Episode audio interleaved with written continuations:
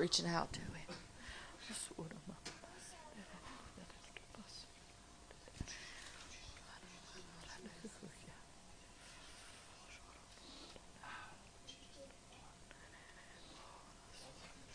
Hallelujah. Just lift your hands up to him. Oh, just lift your hands up to him. Tell him you love him. It's such a love, such a love for the Lord here this morning. So let's just talk to him and reach out to him. Holy, holy God, holy, holy, holy. Thank you, Lord. Oh, thank you, Jesus. Thank you, Jesus. Yes. Yes, yes, yes. Hallelujah. Hallelujah. Oh, hallelujah. The Lord's just ministering to us right now. Oh, God, He's ministering to us. Let Him pour into your life right now. Let Him pour into your life right now, into your spirit. Hallelujah. Lift those praises up to Him, and He's pouring into us right now. Oh, hallelujah. He's ministering to us and getting us ready. Oh, not just for this service, but for all that He has for us in our lives. Hallelujah, Holy One. Hallelujah, Lord God. Hallelujah.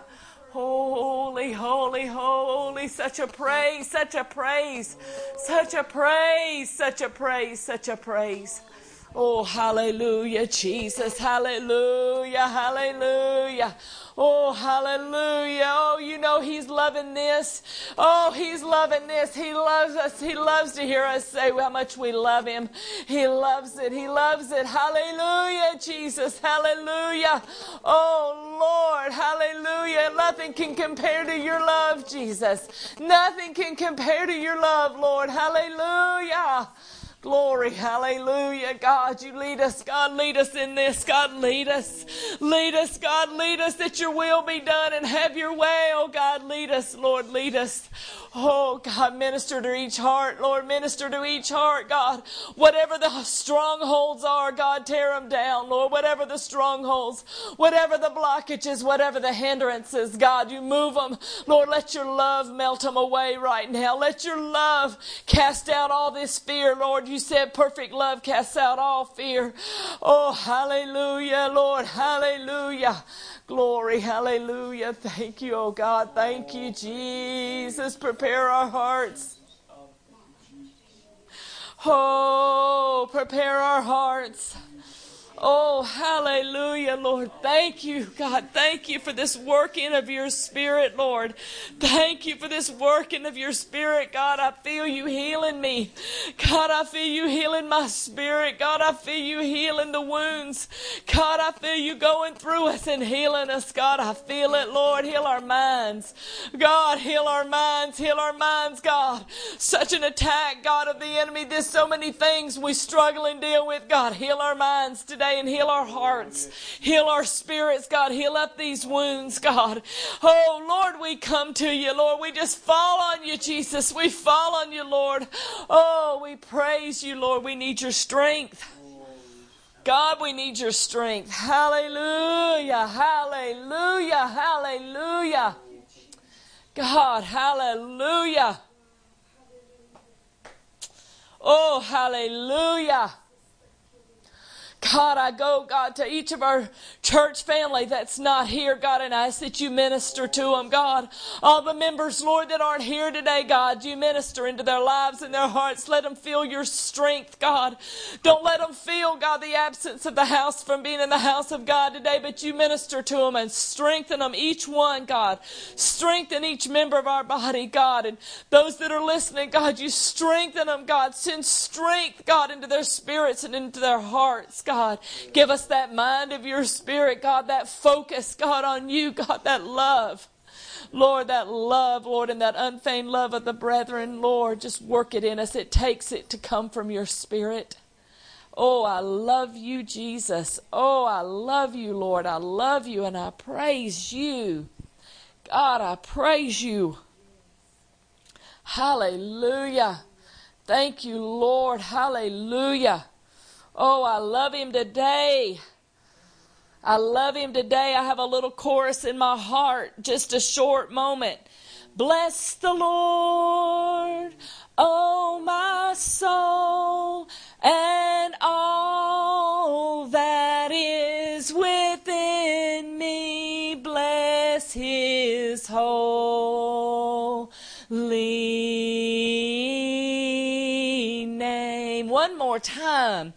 Bless the Lord, oh my soul, and all that is within me. Bless his holy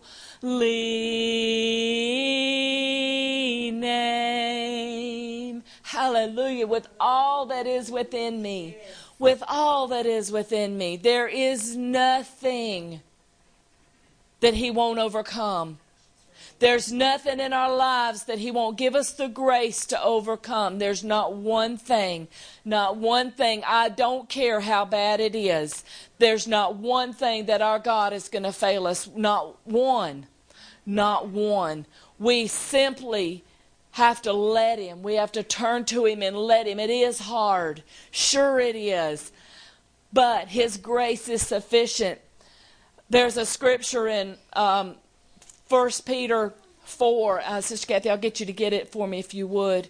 Um, I believe it's verse 9. It could be 13. Would you, would you read that for me? Uh huh. 4. I'm sorry, I didn't bring my Bible up with me or my glasses. So tell me what 9 says.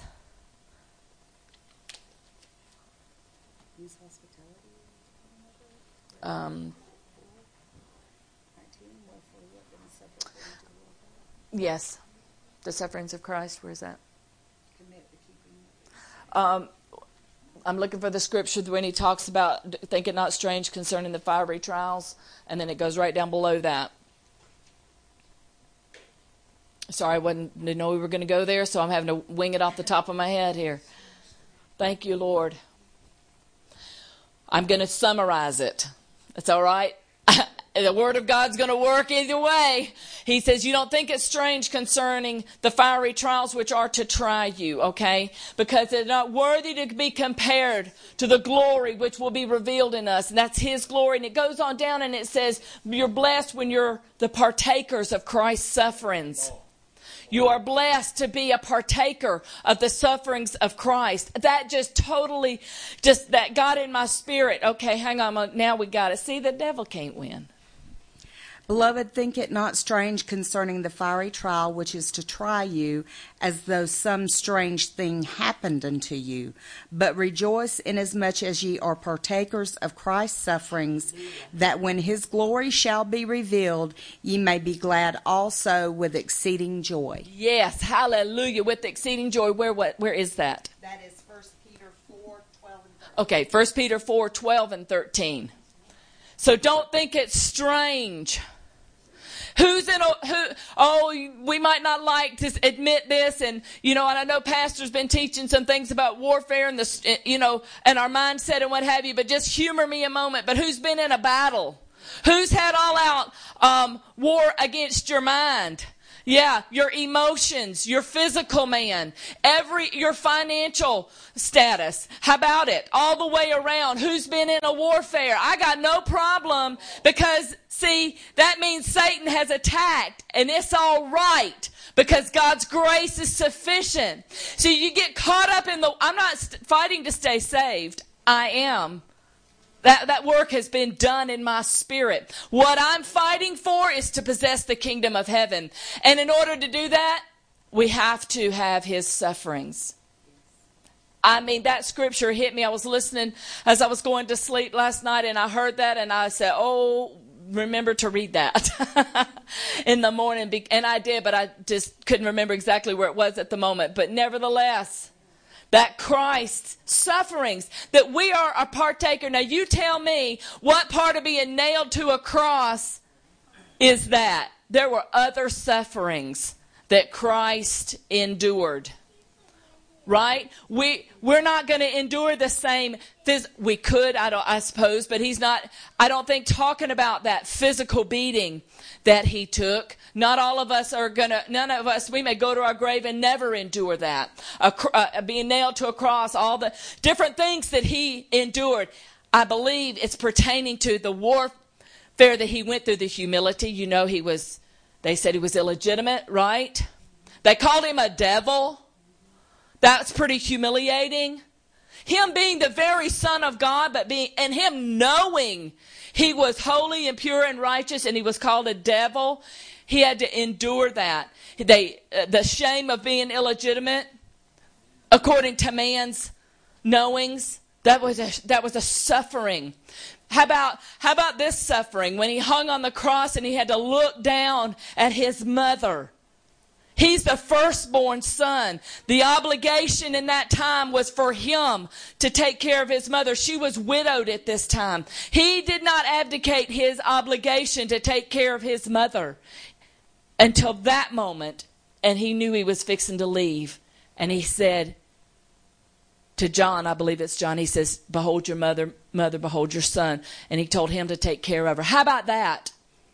How about that? How about that hurt? Could you think of your mama today? And that kind of hurt, that, that's that human, that's that hurt. I got hurt in me. I got some aggravation in me that the enemy has tried to provoke me to to act out on but he has attacked in manifestations to humiliate, to frustrate, to aggravate, to make you feel abandoned by God. But I am assuring you today, those are lies. Those are simply tactics that He has used to come at your life. Because when you rest and abide in Him, you know. See, I don't think the Lord is really too concerned with the suffering of our flesh because He knows it's going to work in our spirit. You look at Paul and the things he went through. God didn't really care. Apparently, that he suffered a shipwreck and was had to spend a day and night in the deep. I don't. Uh, the Lord didn't rescue him from it. Made him go through it. Let him get bit by the snake. The poison didn't get him, but those fangs went in him and bit him so much it hung on his flesh, right? He had to shake it off. He felt that, I'm sure. That's probably how come him to go, wow, and see it there, right? He didn't stop him from that, but he did stop the poison from having any effect on him. We took a trip last year to Canada and and uh, and we were flying and we hit a bit of turbulence and, and I was just thinking, you know, Lord, I, I know we're in your will and I I know we're gonna be okay, but like that it just hit me and said, but that didn't mean the Lord wouldn't he might allow that plane to go down and we would be okay. And I was like, oh God, don't try me with that one today. I'm, I'm not ready to walk that one out. But in all seriousness, I began to understand that, you know, he's going to have us endure things. He will have us endure things, but it is to work in our spirit so that we can possess him so that we can possess him. That has so encouraged me today. So I want you to be encouraged today. I'm not going to be long here. I'm going to let Brother John come on because I tell you the word that the Lord's ministered, if, if he allows him to go that way, it's really going to bring us some strength and encouragement today. Uh, it, it, I mean, the Lord's had us on the same page, and I like it when that happens. That's a, makes you feel a little, you know, makes you feel good, you know. And um, I, I don't know. I guess it was a couple of weeks ago. I ministered in Fort Payne, and I encourage you to go read the book of Ezra. And the Lord really has stirred me up in that. It's not one that we might just, you know, can pop off the top of our head. It certainly wasn't one I was super familiar with. But yet, what I saw the parallel in that I'm just going to bring out a couple of quick little points to tie it into where we are today. But you go back to the beginning of Ezra in chapter 1, that King Cyrus, he was a heathen king. He was a heathen king. Everybody's all a dither about the elections. I'm telling you, go vote. That's great. But God's the one in control. I don't care if it's a heathen in office or a so called godly man. I don't care. God doesn't need he can move on anybody. What matters is the hearts of his people. What he told us to do was to obey the laws of the land, and he told us to pray for our leaders that we be able to live peaceably. He, that's what he told us to do. And you go and you look at that King Cyrus, those people in those days, they didn't get to pick who their ruler was. We have a say, and we hope we choose what's good for us. But they didn't have a say. They had to completely trust God anyway. They had to completely trust him that no matter who was the king, that God was going to take care of him, and he did. He spoke to that heathen king, and he said, The God of the heavens told me to let you Israelites go back and build your temple. How about that? How about that? And he gave them protection and provision to go and do that. But do you know all 12 tribes had the opportunity to go, but only two did? Benjamin and Judah are the only two tribes only few people, uh, the two tribes that went, but God had already spoken. This is where I'm going. Just laid that little groundwork. But you read on down in there and you'll see, I believe it's Zerubbabel, but there's, uh, I might not have got the right name, but it, you read on down in there and, uh, a few verses down from that, uh, from that very first when he speaks to King Cyrus, but he had already dealt with the hearts of these men and these tribes to go back and build that temple. God stirred their hearts and they were ready when the word when the word of the Lord came from the king, they were ready because God had already put it in their spirit. And they went on back to Jerusalem and they began building that temple, but then the enemy rose up against them. Do you know that they had to keep the faith? God allowed the enemy to fight them. That's one of the points I wanted to bring in here. God allowed the enemy to fight them.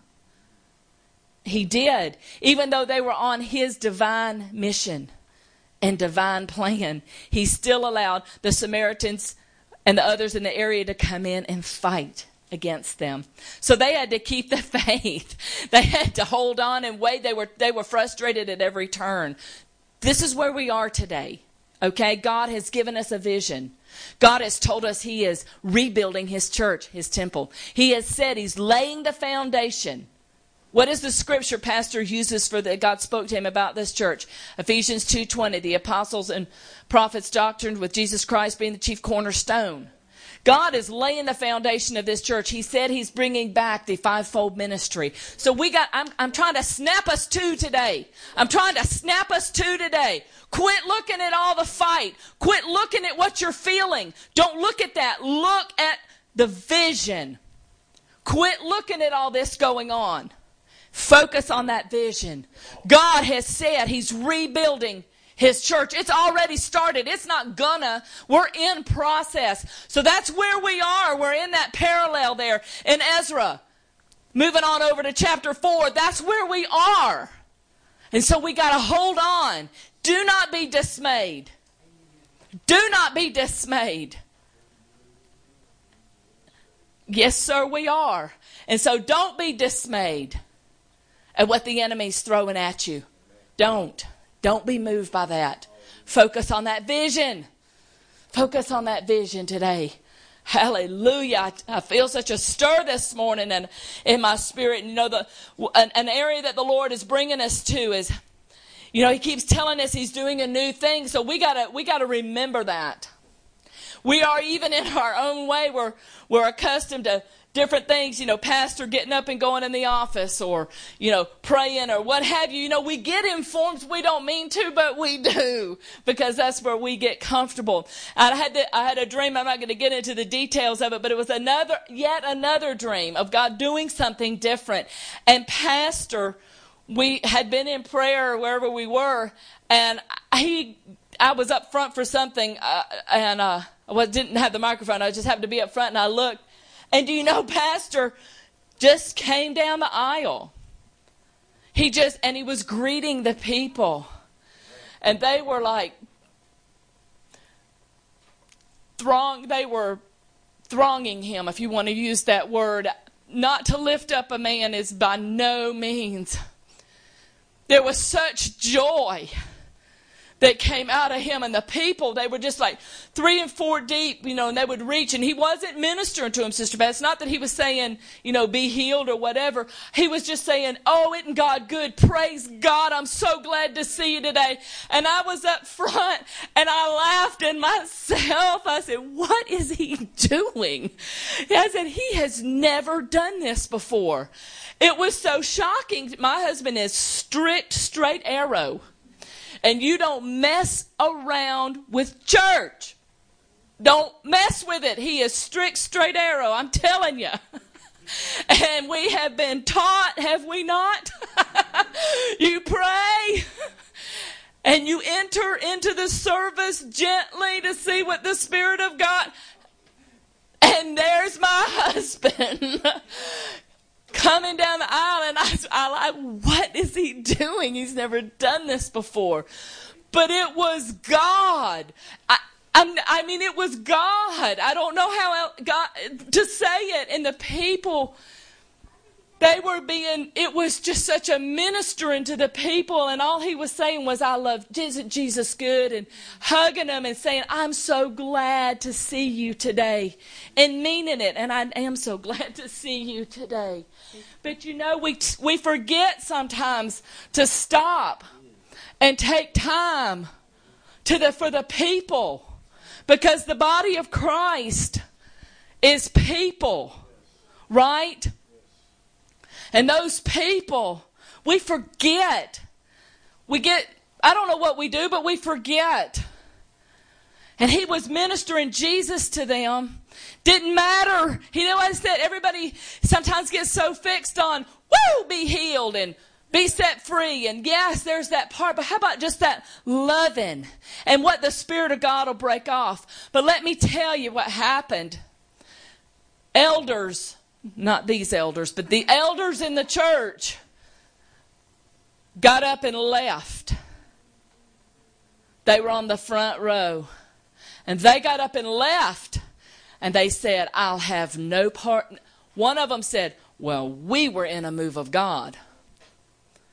Because there had been heavy prayer before church, right? What we call, what we think might be heavy prayer, right? All the crying, all the, uh, all of that, right? We have a form. Come on, we got to get over ourselves. God's got to check us, clean us up.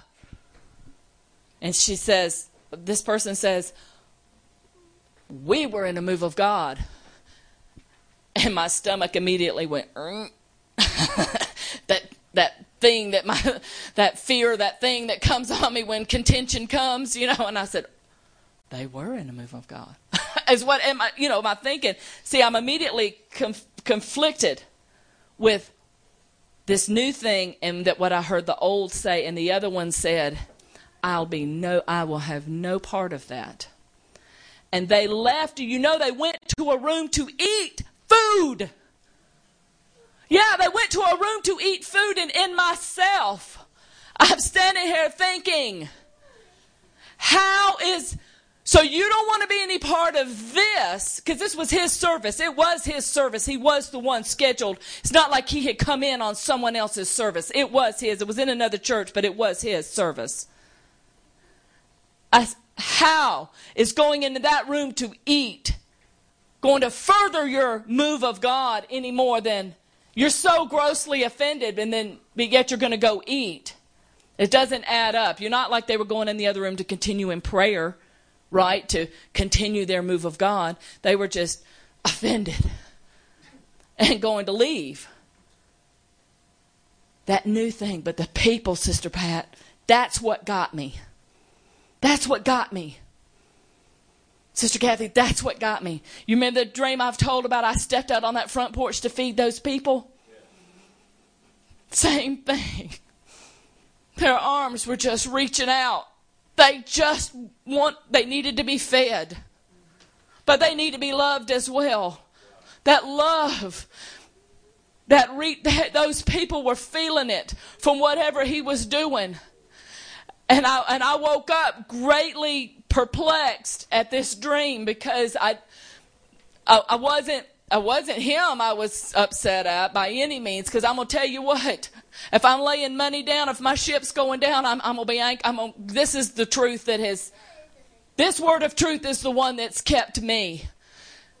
And I was at peace until I heard that person say, "We were we were in a move of God," and that's when all that tension came in my stomach and all that upset. So that's not God. That that, that is not God. God's peace. Confusion doesn't come from God. And it really upset me when I woke up because I trust those people and it really bothered me. But I'm going for the truth, Sister Pat, no matter the cost. And it's So we don't know what our next week's service is going to be. Pastor might just come walking up the aisle or Brother Donald. However, we don't care. That's the thing. What if it's whoever it moves on? Don't it, you know, it's not to matter. As long as the needs of the people are met. This is about meeting the needs of the people. This is about meeting the needs of the people. So one more time, I want us to rethink ourselves. I'm in this same boat. I don't want to be in a form. I don't want to be in a form of legalism in prayer. I'm not going to do I certainly believe in setting our hearts for a service. I got no problem in that. However, I'm not going to be so hard nosed and inflexible that if the Spirit of God's moving on me in another way, I'm going to go with it. Let's let the Spirit of God move us. He's taken us a new way. He's taken us a new way. I want the truth. I want the truth. T- too much I'll say this and let Brother John come on and minister to us today, but the Lord had dealt with my heart that we were born at a time of an impure gospel. We've wondered why the power of God hadn't been in the church. I have. I'll put it that way. I have. That we look at the God of the Bible and we see Him and we know that God is real. We know, and you know, Sister Pat, I know your mom could tell you all kinds of things, and we don't walk in what they even had in her day. We don't. And the Lord, and it bothers me. I have sought the Lord with everything that I know how, best we can do, right? But we're still here in a somewhat powerless, not a very powerful position today. Well, that's because we were born in a time of an impure gospel. The power has been taken out of the gospel because it's not pure. The pure gospel is full of power. But the when you mix anything in it, you're going to lose the power of the gospel, and that's why God can't move like we need him and expect him to move. So he's bringing us to truth. So that's what I want to leave you with is pursuing truth today. I want you to pursue the truth. Does that make sense? Does that make sense that the gospel's been watered down and muddy? We've got too many things mixed in it. But I know with all my heart he's bringing us to that pure gospel. Probably going to separate us. I believe that's part of what the Lord was showing me again. Another, but it's all right. It's all right. Because if you go on over a few more chapters in that book of Ezra, you're going to see, you see where once they got that job done, all the folks get to come. They get sanctified. Ezra sanctifies them and they get to come. So that's why it's really important that we focus today. That we focus on the job that God's given us. Let's focus on it. Don't worry about who He separates us from right now because it won't always be that way. The hungry will come. But we have to fight for the purity of the truth. We have to because the power of God's what's going to be what gets people's attention. The power of God and the love of God, those things are going to get people's attention. And you can only do that when you're in the true Spirit of God. I hope, I pray that these has been an inspiration and a stir for you, something to think about this week and something to focus on as we move forward in what God has because I feel that warfare and it really makes me mad. I don't like it when the enemy picks on my brothers and sisters. I don't like that, Sister Pat. I don't like that at all. It makes me fighting mad. So, you know, let's hang in there. And let's keep our focus and trust God to walk us through this. May not be pretty, but it will be fruitful. Amen. I'm going to let Sister Kathy come and then Pastor's going to come. I want y'all just to keep reaching out to the Lord today. Glory. Are Sister Lisa and I the only one that feel a presence this morning? There's a presence in this place. Amen. Hallelujah. Aren't you glad that the Lord loves us no matter what? Amen. I was like, Hmm? Aren't you glad the Lord loves you no matter what? Hallelujah. Doesn't matter how many times you fall down or how many times you goof or make a boo boo or whatever. You just get up and brush your knee off and go to Daddy God. Hallelujah. And He just hugs you right up and He says, okay. All right. You, you messed up this time, but hallelujah and he hugs you and he loves you and, and, the blood that was poured out. Hallelujah. Just washes you clean brother donald. One more time and you're ready to go again. I'm thankful. I'm thankful for that unconditional love. I'm thankful that when things break my heart his comfort holds me. Amen. It's been a difficult week for me. Hallelujah. In the natural been difficult but i've had a lot of people praying for me and god's just so moved that that grief Hallelujah. He's moved it. And I'm thankful this morning. I'm thankful to be here. I'm thankful for the things that He's just kindly spoke to me about and dealt with me. And I'll get into that more later on. Um, maybe I'll get I'll get a chance to share that with you in a little bit, but I'm I'm just grateful for the mercies of God. I'm thankful that we have a place that we can come together, Sister Pat, in one mind and one spirit to honor and glorify the King of Kings and the Lord of Lords. I'm grateful that I can come here on a Thursday night and and kneel before the Lord and I can pray and offer Him my heart's uh, needs and and and what's on my heart for the church, for the body, for my myself, for my brothers, for my sisters. I'm thankful, Sister Pat, that now in America, for the moment anyway, hallelujah, we can come together as a church body and we can meet and we can hear the word and we can eat. I'm telling you, we better not take it for granted. Hallelujah. There may come a day when the law says, no, you can't assemble yourself together like that anymore. It, it could be close at hand. That right could be taken away from us. Amen. We better be praying and seeking it and better. I, I, I don't know why people don't come. People that are close don't come. That used to amaze me in Fort Payne.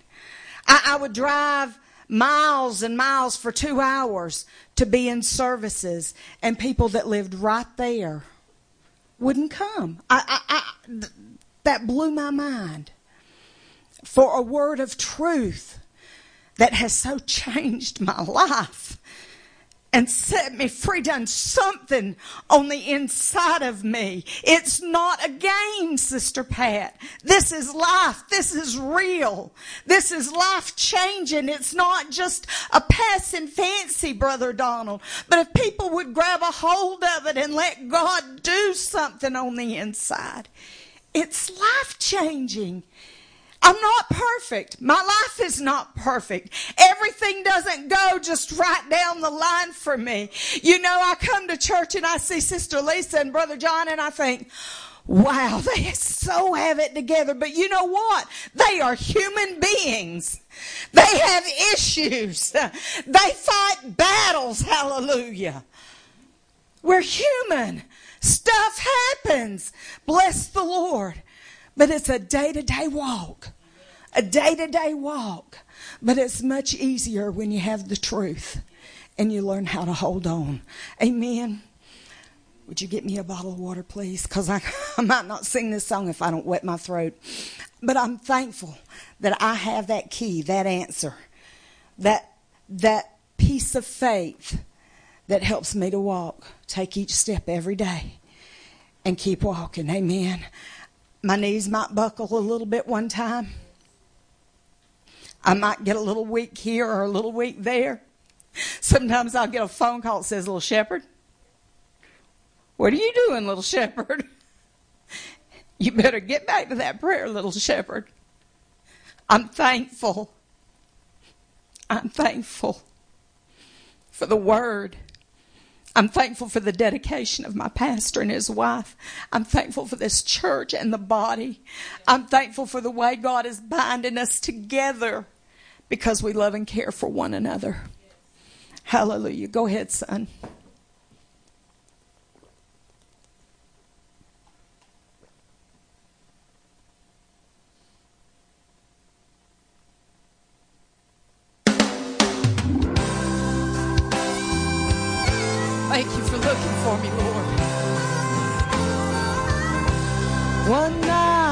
One night life's raging sea, It looked as if I would suffer defeat as the blackness of night closed off the light.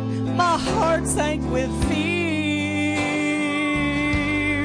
My desperate cry rang out with fright. All I could see was no hope in sight. With faith all but gone, I met the one who came looking for me. He came looking for me. He came looking for me. He made a way when there was no way that I could see. When I drifted far, Jesus was near to rescue my soul and calm all my fears. Now I'm safe from all harm since I met the one who came looking for me. Oh, don't you know the enemy wants to put you down? He wants to take your life today. But God will give you life. Amen. Now Satan had already picked out my grave. His plans had moved forward to put me away. I drifted so far, would anyone care that I'd soon be lost? I knew my destruction was a matter of time, but Jesus appeared, said, This one, she's mine. Now I'm safe with no harm, for he walked through the storm. He came looking for me. He came looking for me. He came looking for me. Made way when there was no way that I could see. When I drifted far, Jesus was near to rescue my soul and calm all my fears. Now I'm safe with no harm since I met the one who came looking for me. He came looking for me. For me.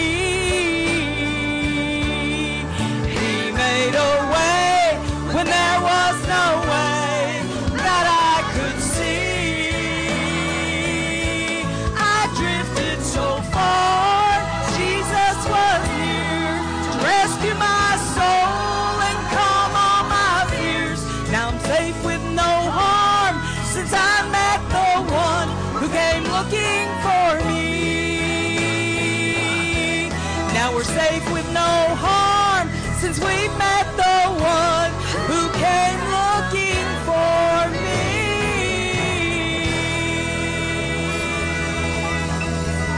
Hallelujah. My God, aren't you thankful this morning? I said, Are you thankful this morning? Hallelujah. That He came looking for you. Give God a hand of applause. Amen. Hallelujah. Thank you, Jesus. Are you excited about what God is doing? tell you, I am. There's just something down in my spirit about the working of the Spirit of God. And God's revealing Himself. I want to tell you, I had one of the greatest experiences Friday night and yesterday morning. I mean, I can't even explain, but something began to stir in my spirit Friday night. And yesterday morning, uh, we've got a deck. We built a little sunroom out there, and I was sitting out there just meditating on the Lord early in the morning. And Sister Pat, all of a sudden, I just began to see the miracles of Hebrews 11. All the great things that God had done for His people. And I felt faith that I had never felt come alive. Felt the working of the Spirit of God begin to come alive in me. And God began to show me. He said the kind of faith that them people had and the, the way He moved, He's fixing to move for us. He fixed to move. And, and I told my wife, I said, you ain't going to get one person in a thousand to believe that God's fixing to be the God of the Bible. That God's fixing to do the miracles that He done in the Bible. I said, people just ain't gonna believe it. You start you start talking about a God that parted a huge sea. People ain't gonna believe that today. They talk about it, they shout about it, they sing about it, but they ain't gonna believe God do it. They ain't gonna believe God do it. You got to believe that God is. Yes. Bible says in Hebrews 11, without faith it is impossible to please Him. For he that cometh to God must believe that He is, and He is the rewarder of them that diligently seek Him. And there's one thing about me, I'm continually seeking God. I mean, I'm diligent about it. I, you told me somebody on God's trail. I'm on God's trail. Because I want this God of the Bible. I want Him to be real in my life. But man, that thing just stayed with me and stayed with me. And and here for about the last year, I don't know, God just put something in my spirit. I just sat down and start writing. And it's like poetry. Hadn't there I couldn't put two words together. Something like that. And man, I wrote three pages of the works and the acts and the miracles of God that I'm going to put together. And I was reading it to my wife yesterday morning, and I just sat there and just wept. God so revealed himself and is so revealing himself to his people that want to know him. Why would you not want to go uh, know a God of deliverance and miracles? See, the reason people don't believe in the God of this Bible is they ain't seen him. They ain't seen him reveal himself. They ain't seen him manifest himself. How many miracles have you seen happen like happen to you when I spoke to you over the telephone and God dried that blood up and sealed that cut up? You don't see miracles like that. I know he was raised around in mom and daddy, but miracles like that you don't see happen every day. He was working for us down there in Fort Payne, Sister Pat. We had a big youth building down there, and he was helping us put the lights under it, and a piece of conduit slipped and cut cut him what right there under the eye, hit you right in the eye, and he started pouring blood. I five miles, six miles down the road. He called Justin. Justin was in the truck with me. And I told Justin, put him on the phone. I had never met jo- Brother Josh before. If I had, just brief. And I said, put him on the phone.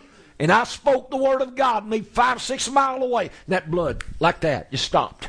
Amen. Just like that, just stopped. You don't see these kind of miracles. Hallelujah. But get ready. Yes. Get ready. Because there's a faith being revealed that was once delivered to the saints.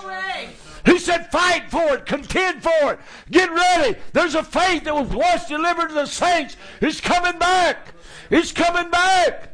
My God, I'm so tired of just going to church and preaching and singing and shouting and talking about God. I want the reality. I want the manifestation. I want God to be God. I'm ready for God to be God. Are you ready for God to be God? You ready for God to reveal Himself? Then dare to believe Him. Dare to believe Him. Dare to believe Him. My God, just look what God. Yeah, I, I may not even get to my scriptures. I don't know. But just look what God done.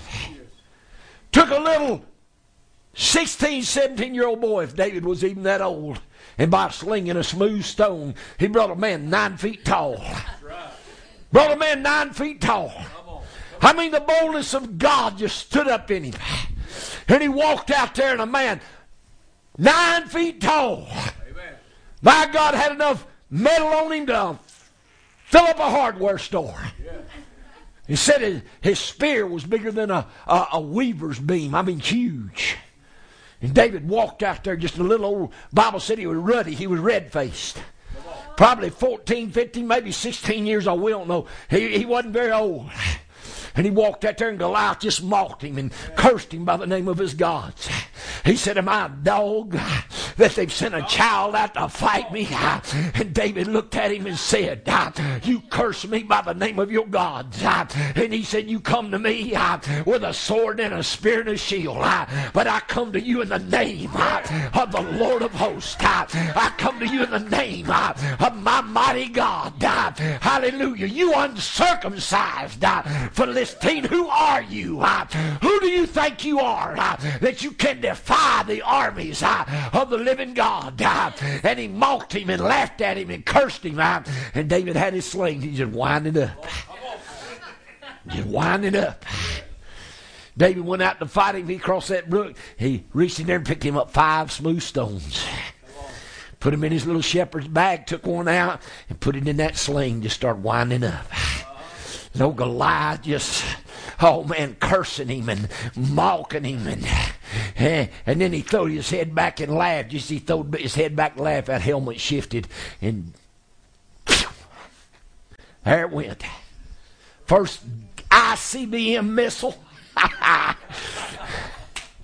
First guided missile. God hit him right in the forehead. Took a man that probably weighed 400 pounds. One little bitty boy. And he fell to his knees. Fell to his knees. And when he fell to his knees and then he fell on his face, that little bitty red faced boy run up there and stood on his chest, pulled his sword out of his sheath and cut his head off. Hallelujah. And held his head up. And when he did, the armies of the Philistines turned and ran. God's fixing to put the armies of the enemy to flight. You hear me? It's time to take the devil's head. It's time to dare to believe God. And then God showed me Moses. I have a staff up here. Uh, God showed me Moses. Hallelujah. He took a wooden rod and held it up.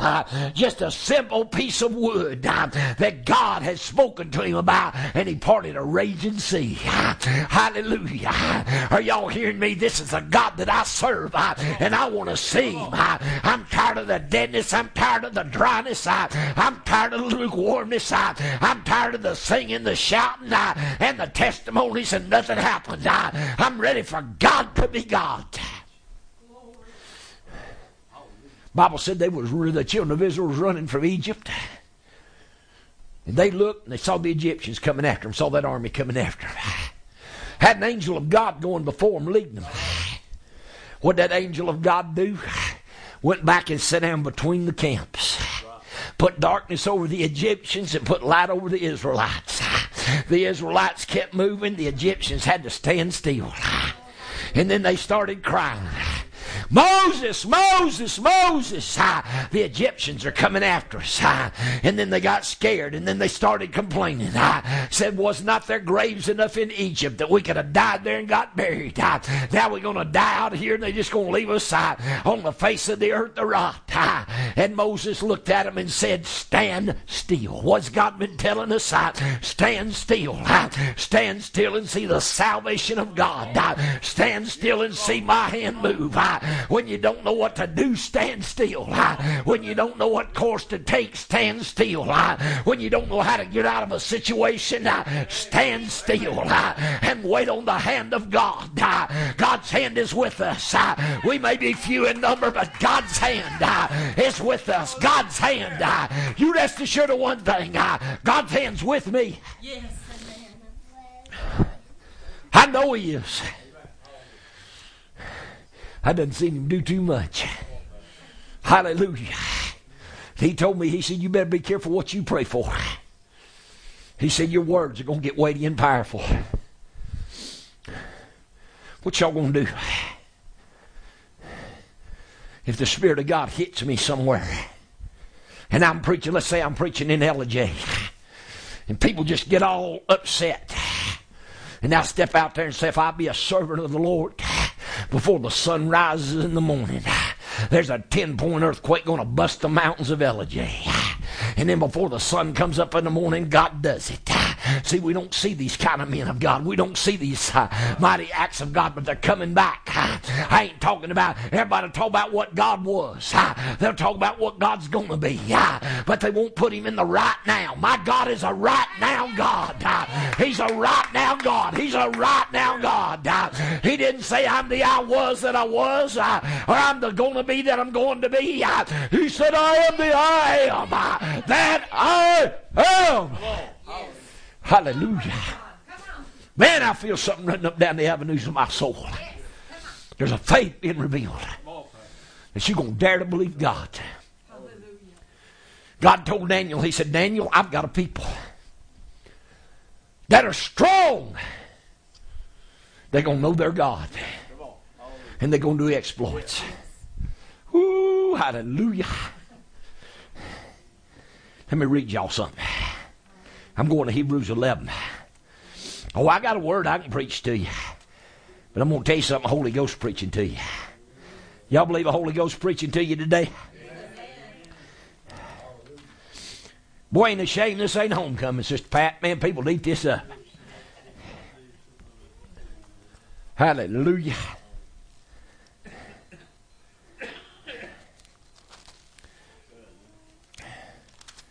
Y'all with me? Let me see where I want to go here. I can't get all of it because God didn't deal with me about all of it.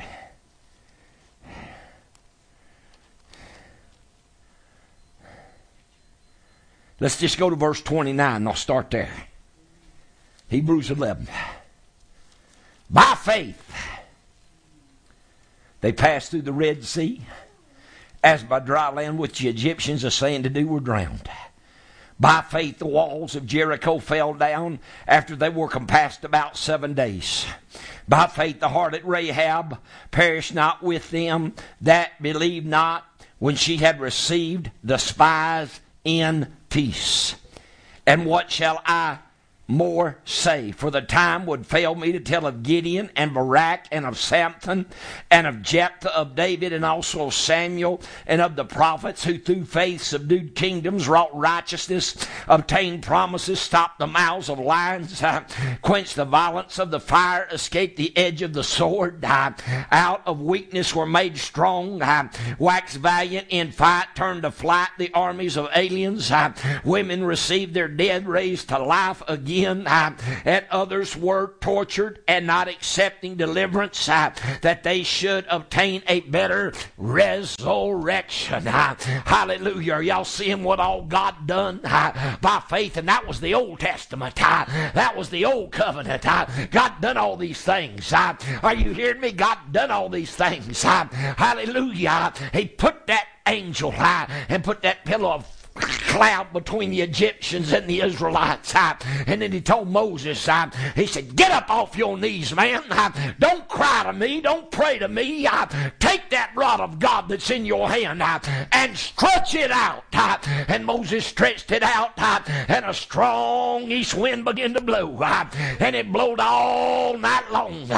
And when the children of Israel got up the next morning, they wiped their eyes and looked, and there was a pathway through the Red Sea uh, wall of water here, wall of water there, uh, and a pathway through the Red Sea, uh, dry ground. Dry ground. And they started going over. Started going over. They started going over. The Lord lifted that darkness off of the Egyptians. They seen them going through that Red Sea, and they're just dumb enough to follow them. I mean, just dumb enough to try to overtake them. Are you listening to what I'm telling you? I can see them little old kids going through the Red Sea and wall of water here and a and I can see one of them just walk up and just splash his hand. What's that, Mama? What's holding that water up? What's holding that up like that? Nothing but the hand of God. Nothing but the hand of God. This is the God we serve. These kind of miracles uh, is what God uh, is going to do to deliver uh, His people. Are you hearing me? It's time to learn to fight. It's time to learn the strategies of war and put our hand in God's hand. Are you hearing me? God didn't teach the children of Israel how to fight conventional war after they went across the river of Jordan. He fought them. They could have fought conventional war when they went across Jordan, but they didn't. So here comes all Pharaoh, just to chasing Israel. Last Israelite stepped up on that bank, the other side of the Red Sea. Moses just dropped his hand. Just dropped that, just plain old wooden rod, just dropped it. Here come the waters of the Red Sea, flooding in on top of Pharaoh and his armies. What y'all gonna do when y'all see a servant of the Lord do something like that? See, everybody thinks these are fairy tales. Let me tell you something. These ain't stories. These are testimonies. These are testimonies. That's what God was talking about in, I believe it's Hebrews 11 and 1. It might be 12, where He said, You're, uh, you, uh, seeing you're compassed about with so great a cloud of witnesses. These are the witnesses we are compassed about with. They witnessed the real power of God. They witnessed the delivering hand of God. They witnessed the very purpose of God. Are you hearing me? They showed God to be real. My God, some of this stuff's preached in church. I don't blame people for not going. I probably wouldn't go either.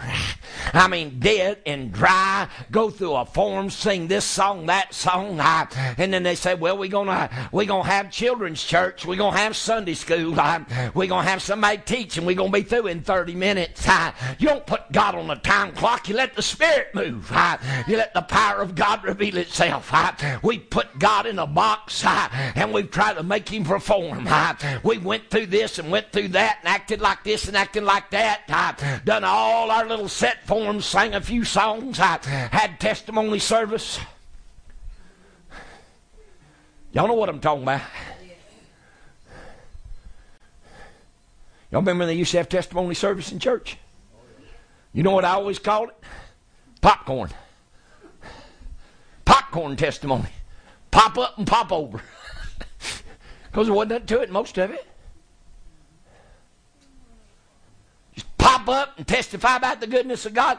Couldn't believe God to kill a sick fly. Ooh. Brother Mary, you shouldn't preach like that. Why not? It's true. And we'll sing about the greatness of God, testify about it, talk about how awesome our God is, and don't have faith believe God to do anything. What have we moved God to do? Somebody tell me, what have we moved God to do? Is the power of God then inside of us like it was in Jesus when that man probably had 6,000 demons in him? Or more? A legion means between three and 6,000. When Jesus looked at that man and said, What's your name? He said, Legion, for we are many. And there was such a presence of the Father inside of that Son of Man that the demons said, are you come to torment us before our time? Don't cast us out. We don't want to go back to hell. Even the devils don't want to go to hell, Brother Josh. devils got more sense to go to hell. So they started bargaining with Jesus. Say, if you cast us out, there's a herd of about 2,000 pigs over Just let us go in them pigs. We don't want to go to hell. Let's go over in them pigs. Bible said about 2,000 head of swine feeding over on the hillside right by the ocean, right on the seaside. Jesus said, okay, that where y'all want to go? Said, we'd rather go there and go back to hell. We'd rather go uh, live in no smelly, nasty, mud wallowing hog, eat garbage, than we had to go back to hell. And what did Jesus say? One word. Go! And three to six thousand demons had to obey him. We don't have that kind of faith. This is what God's wanting to reveal. This is what God's wanting to reveal. God's, going, well, God's trying to teach us a brand new way to fight. Are you hearing me? God trying to teach us a brand new way to fight. And them demons come out of that man, went in that hog, and one hog looked at the other and grunted at the other and said, Well, I'd rather be dead. Then I had to have a bunch of demons living in me, and they run down that bank in the water and drowned. Somebody asked me, So what did they do? I said, They committed suicide.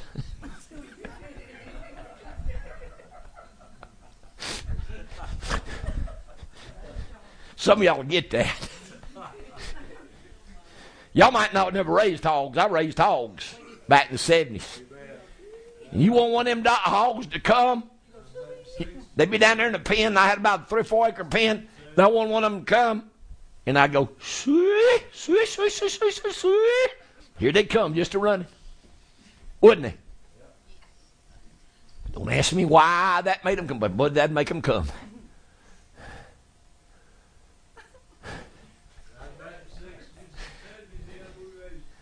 Yeah, that'd make them come too. You hollered at them, see, see, see, see, see.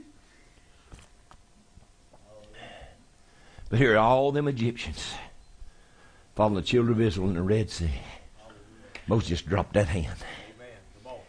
That hand that God had anointed. That wooden rod that God had anointed. Just a wooden stick, just a shepherd's staff where Moses tended sheep. And God just dropped it. He said, Put your hand down, Moses. He just dropped it. We did all, that water come in over them Egyptians. It wasn't very long, they found them drowned on the seashore. Somebody told me one time, said, Well, you know all that stuff in the Old Testament. It's just scenarios. Really? Yeah, they they they didn't really go through the Red Sea like that. I said, Really? You mean God didn't involve? Yeah, God. Let him across, but he let him across in a shallow place so they could wade over an ankle in knee deep water. Really? My Bible said he parted the water and they went over on dry ground. So you really think the children of Israel crossed in a low place that was about knee deep? Yeah, that's what I believe. I said, well, then my God's greater than what I thought he was. They said, well, why is that? I said, he drowned Pharaoh and all his army in knee deep, ankle deep water.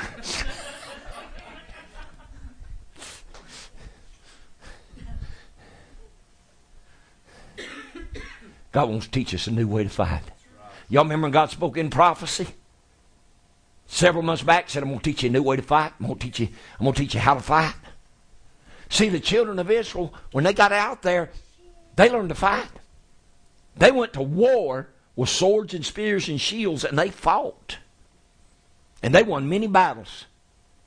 Did y'all know? I read, and I can't remember where it is right now, and, and I didn't even know it. But the Bible says the children of Israel out there conquered big cities. And they moved in and lived in some big cities in that 40 years out there. I'd never seen that before.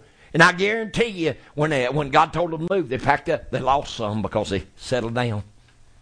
Everybody don't want this kingdom. Everybody don't want this power and dominion of God living in them. I do. It's my inheritance. It's my promise. If all you want is to go to heaven. Go. But Jesus said, You're an heir with God and a joint heir with Christ. What I've become, you can become. I'm an heir with God and a joint heir with Christ. Is that what the word says? I'm a joint, that means equal.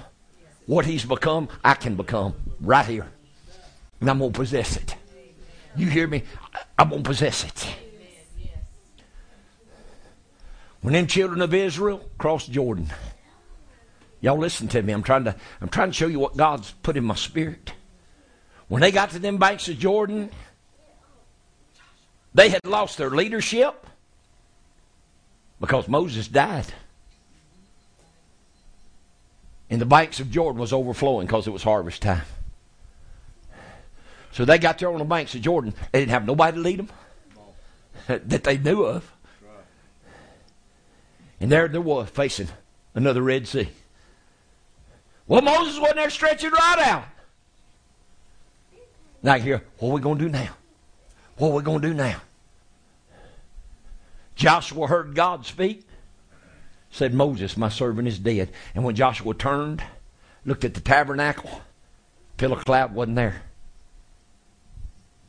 Never to be seen again.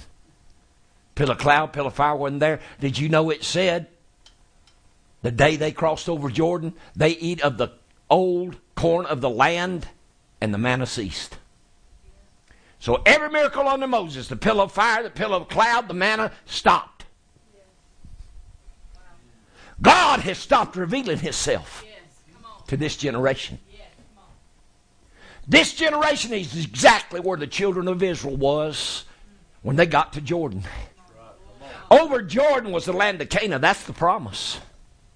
We've got the promise before us, but people trying to follow the wrong thing. God didn't set up leadership under one ministry to lead the New Testament church. He didn't do it. He said in Ephesians 4 and 11, He said, I give you apostles, prophets, evangelists, pastors, and teachers. He gave five Five ministers, five offices, five callings. He said, I've give you these for the perfecting of the saints, for the saints to become to maturity. That word perfecting means maturity or completeness in God.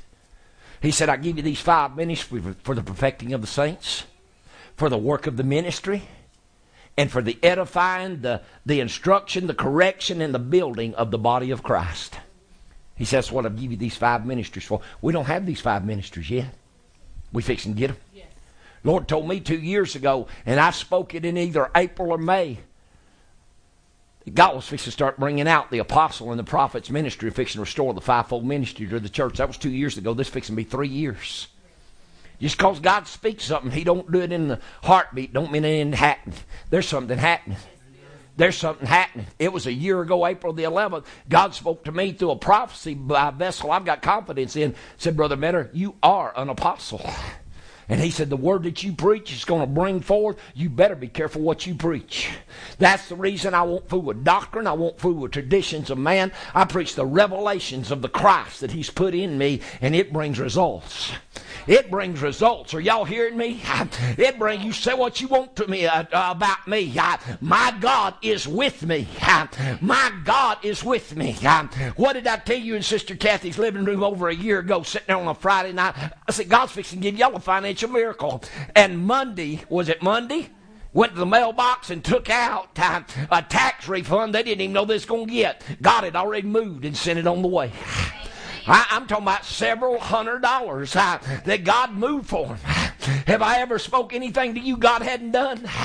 Why? Because I speak by the Spirit of God. I, I speak by the unction of the Holy Ghost. I don't speak by emotion. I, I don't speak because I get excited. I, people today are serving God through emotion. they're serving God in physical, emotional excitement, and ain't nothing happened. and people are speaking things that there ain't nothing behind it. You better be careful. I want to read y'all something. Acts the fourth chapter. I can tell you one thing. I'm being led by the Spirit of God today. Because I ain't even I ain't even read a scripture. I believe it's four, it may be five. Let, let me get there.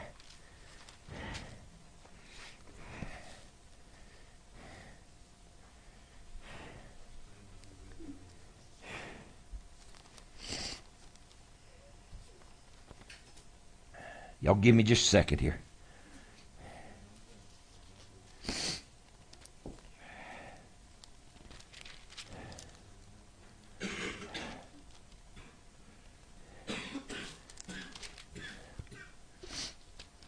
Hang on, we'll get there. Yeah, it's 5. Verse 35. Or 34. Then stood up one in the council, a Pharisee named Gamaliel, a doctor of the law, had in reputation among all the people, and commanded to put the apostles forth a little space. See, they had arrested them. They'd arrested them, locked them up in prison, told them not preach in the name of Jesus. And the angel of the Lord come open prison doors and let them out, Josh. I mean, just come open the jails. Let them out. What y'all going to do when God starts opening jails? We get locked up for preaching the gospel and crying out against this queer spirit, crying out against the sin in America, and they got us in jail going to prosecute us. And the angel of the Lord just walks in there and opens the door and said, Go stand in the churches and preach these words of life. That's what the angel of the Lord told them. So they went and got them and brought them in. And they took them before this, they took them before this doctor, this, this scholar of the Word of God. Command to put the apostles forth a little space. I'm verse 34 going to 35 in Acts 5. And said unto them, Ye men of Israel, take heed to yourselves what ye intend to do as touching these men.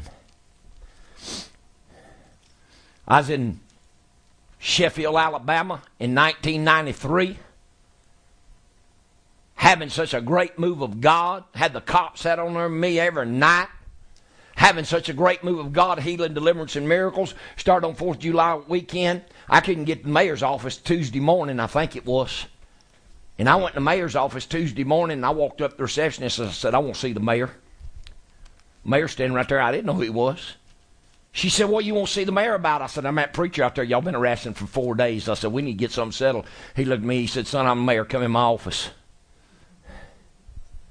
You know what the first thing he told me was this, Pat? He said, One of my councilmen was in your meeting last night. Said he called me about 11 o'clock last night. Said, The way that man's preaching, the miracles he's having, the move of God I felt on that tent. He said, You better leave that man alone. Amen. I'm telling you, Mr. Mayor, there's folks getting saved, healed, delivered. Said the word that man preached against sin and the power of God I felt. Hadn't felt the power of God in years. He said, but I felt the power of God in that tent. He said, you better leave that man alone. Some people just don't take heed to counsel. Said unto them, Ye men of Israel, take heed to yourselves what ye intend to do as touching these men. For before these days rose up Thaddeus, or Thaddeus, boasted himself to be somebody to whom a number of men, about 400, joined themselves, who was slain, and all, so many as obeyed him, were scattered and brought to naught. After this, men rose up Judas of Galilee in the days of the taxing. That's the time Jesus was born. Y'all remember taxings? That's why they went to Bethlehem. So that was over 30 years, if not 35, that this already happened. I'm, I'm trying to make a point. Y'all stay with me. And drew away much people after him. He also perished. And all, even as many as obeyed him, were dispersed. And now I say unto you, refrain from these men and let them alone. For if this counsel or this work be of men, it will come to naught. But if it be of God, ye cannot overthrow it, lest haply ye be found, lest haply ye be found even to fight against God. I told y'all that, tell y'all this. Just before God moves the way he wants to move, they're going to be counterfeiters. They're going to be false moves of God. There are going to be people claiming to have something, ain't going to have nothing, and it's going to be. What did Jesus say? He said, Take heed that no man deceive you. For many shall come in my name saying, I am Christ. Many shall come in my name saying, I am anointed. Are y'all hearing me?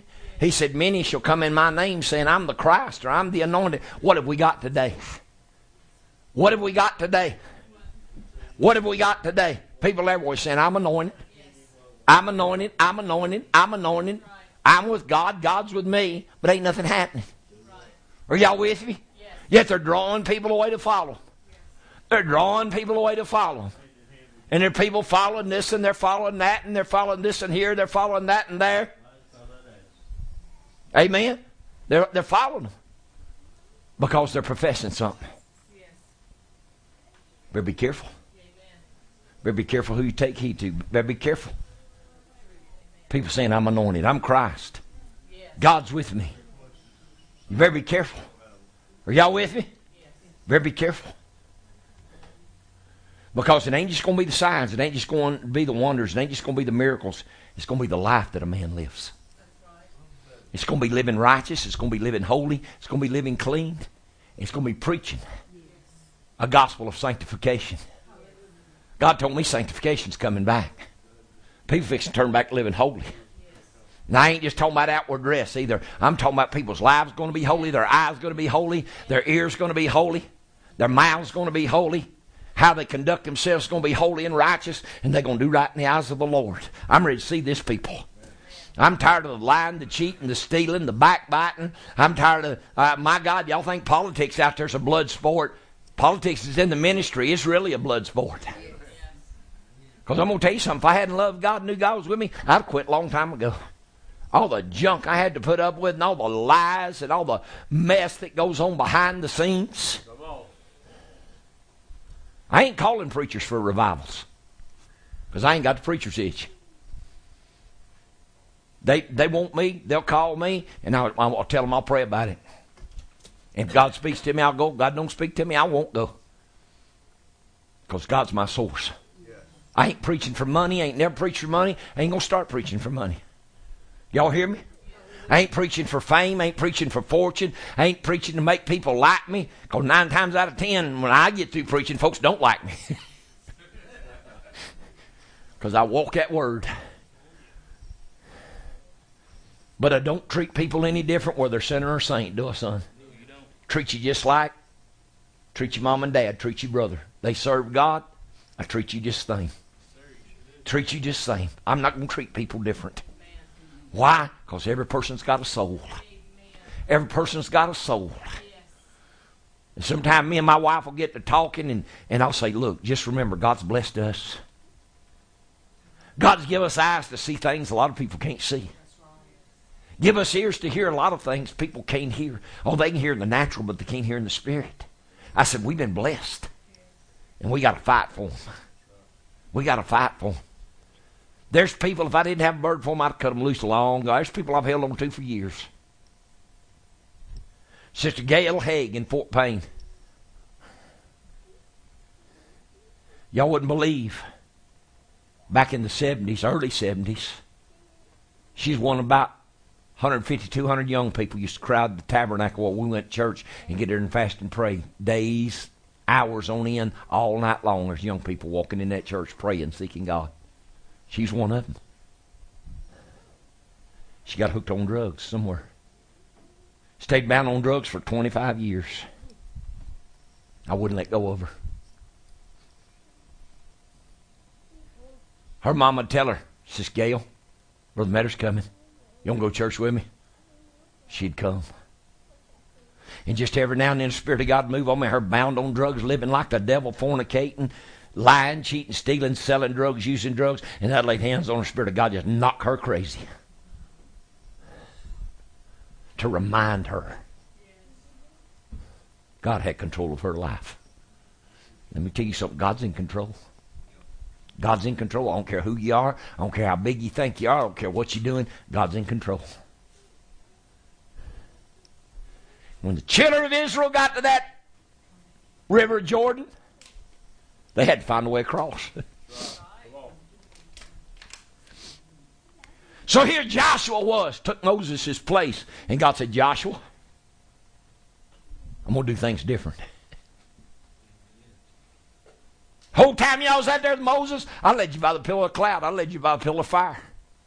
I ain't gonna do that now. Y'all fixing to follow the priest in the Ark of the Covenant. Joshua said, What? He said, You see that river down there? He said, You tell them priests put that Ark of Covenant on their shoulders, and when they step down and their feet hit the brinks of the water, right at the very edge, he said, I'm going to cause Jordan to roll back stand up a wall. And he said, I'm going to dry the ground up. And the children of Israel going forth on dry ground, just like they crossed the Red Sea 40 years ago. Hallelujah. Joshua said, Really? I said, Yeah. So Joshua went and told the children of Israel. He said, Now we ain't got the pillar of cloud no more. Now I can hear somebody say, Well, I wonder where it was. We've been here three days and I ain't seen pillar of fire. I ain't seen pillar of cloud. I wonder what's going on. Well, God's changing things. How you going to tell people now God's changing things since how he's raised, son? How you going to tell people, Sister Pat, he's still the same God, but he's taking a different way than he was when your mama founded this church? But he's taking us in something deeper, something greater, something more powerful. He's taken us into a faith that's never been revealed to any generation. Are y'all with me? Is anybody with me? We got to have something to counteract these spirits. Kids get up and go to school, they're fine. They come in full of all kind of spirits worn at them. Mouthy, rebellious, disobedient, griping, fussing, complaining. They used to do that in my house too. My wife prayed with our kids before they went to school. They come in, they'd start that. Whoop, whoop. Stop right there. She'd go get them in prayer meeting. get them spirits off of them. Because you can't fight them. Right. Kids, they don't even know what they're fighting. They don't even know what's causing them to be the way they are. It's just spirits. The earth is full of spirits. Evil, ungodly, unholy unsanctified spirits that's worn against people's minds. It's a shame. Because people that love God and go to church, they're being moved by spirits. And they got no fight, they got no determination, they got no strength. So Joshua told them, he said, Get ready. He said, Three days, God's going to move. So, man, that third day came. Joshua told the priest, he said, You pick that ark up. They picked that ark up, and the minute their feet touched the water, Jordan coming down from the north, or whichever direction he's coming, but it's coming down, whichever way is flowing, stood up as a wall of water. And stopped. There wasn't a wall of water on this side. See, the sea was different. God made the water stand up on both sides. The river of Jordan, it just stood up on one side. The way it was flowing, it just stopped. And the Spirit of God dried the ground up instantly. Immediately. With Moses, it took all night and that strong east wind blow. With Joshua, it happened immediately. That's when God told me there was a greater anointing in Joshua than there was in Moses because he moved for him in a different way, but it was more powerful. When Moses stepped out there to call the plagues down on Egypt, he'd say, in a day, day and a night, two days, it's coming. Pharaoh would say, go pray for God to take it away. Moses, go pray. God take it away. It'd be a day, two days. But when Joshua looked at the sun, he said, stand still. what happened? God put brakes on it. That's something else God showed me. Joshua spoke to the heavens. He said, Sun, stand still on Gibeon. Moon, stand y'all still in the valley of Ajalon. And he did it, hasten not to go down for a whole day. Why? God hearkened to the voice of a man. God heard the voice of his servant. God had already told Joshua, I'm fixing to magnify you in the sight of Israel like I did Moses. And he did. God made himself real in his people. Made himself real in his servant. You fix to see men of God. I know it's a body ministry. You still gonna have leaders. You fix see men of God, women of God, vessels of God that's gonna speak and God's gonna act. Because you're gonna have a people that are strong. They do know their God. And God's to do exploits. Exploits ain't healing the sick. It ain't casting out a devil. It ain't opening necessarily a blind eye. That's just demons. Exploits is multiplying the fish and the loaves. Exploits is speaking to the wind and the waters and saying, Peace be still. Exploits is say, Peter, take your rod and reel or a net and go down there in the sea and throw it in. And when you take up that first fish, open his mouth and get that tax money out of there. That's exploits. But see, God has told us all these things He's going to do for us. God has told us some of these very things, and we can't believe Him. We can't believe Him. God spoke to us last September. Us He's going to start providing money supernaturally. February, almost every bit of the money out of my business cut off. And we ain't had nothing come in in a month. But we're still making it. Somehow we're still paying the bills. Every time we need a piece of money, God will provide it. Don't ask me how, but He does. He does.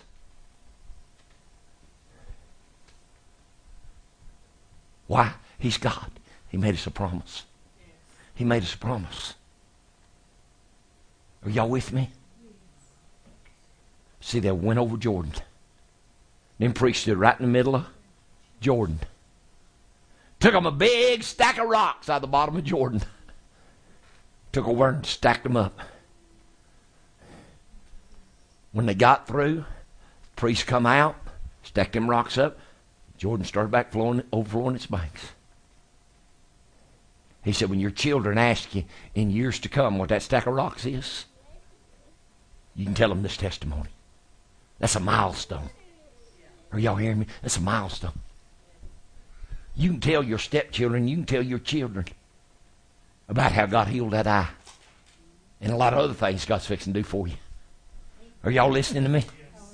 Are y'all listening to me? Josh, I want to pray for you. You have any more trouble out of your knees? I know God healed them that night. I ain't trying to get you to come to church and be like I am, but I do want you sitting under God's Word. Because if you don't come and start listening, you won't never learn. But if you just tell God, look, I'm going to come. I'll do the best I can. I believe God's going to help you. Okay? And I believe if you'll do what I told you before, honor God, I believe He'll give you more money you know what to do with. Somebody, who, who was it telling us about that man shut his business down on Sunday? Oh, about the flea market. They talked to a man that is in the flea market at Collinsville on Saturday. You used to go to a mountaintop on Sunday. And God convicted him for not going to church. He shut his flea market down on Sunday and he's making more money than he was on Saturday. Now he's making enough on Saturday to cover both of it because he's honoring God. Raise your hands up to the Lord. You want free of them old cigarettes. Now, if you don't, I'm not going to pray for. But I just want God to touch your life. You know God's real. And somewhere, you're going to preach. And you know that. It's not easy to face it. It's a lot of responsibility. Ah, ah,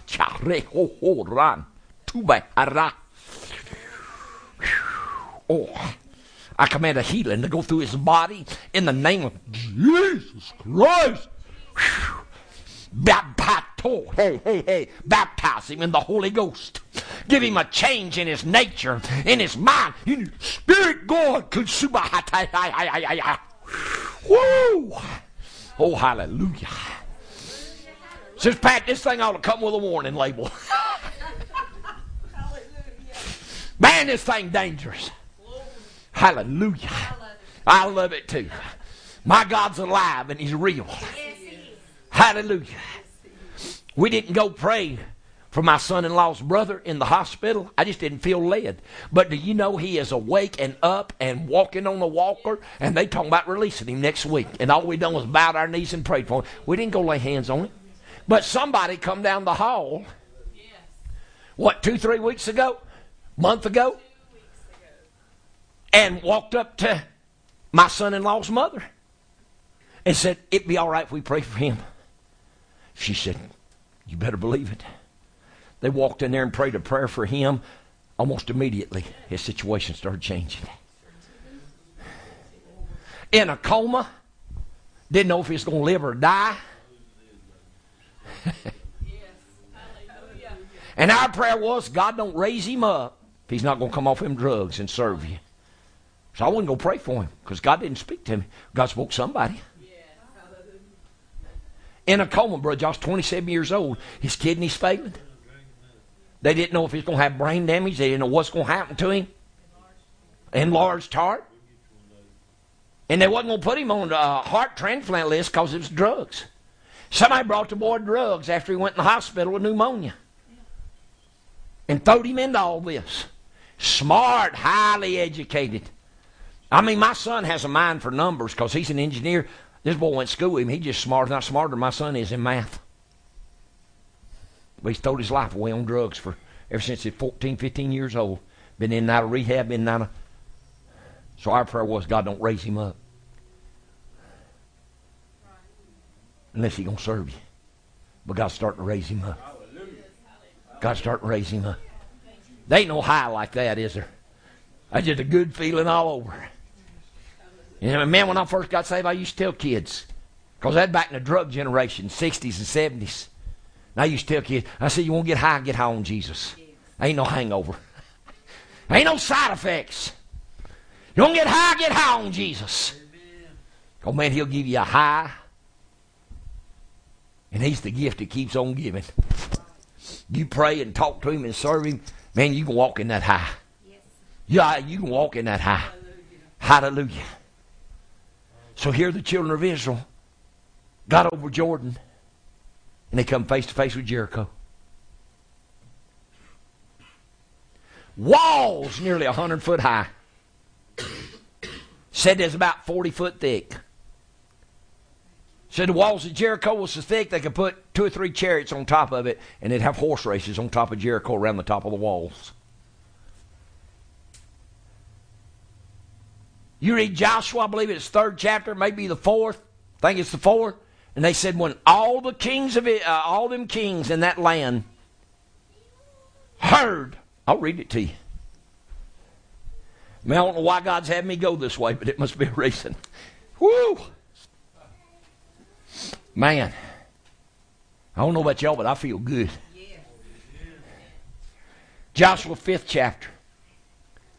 And it came to pass when all the kings of the Amorites, which were on the side of Jordan westward, and all the kings of the Canaanites, which were by the sea, heard that the Lord had dried up the waters of Jordan from before the children of Israel until they were passed over, that their heart melted, neither was their spirit in them any more because of the children of Israel. God just took the fight out of them.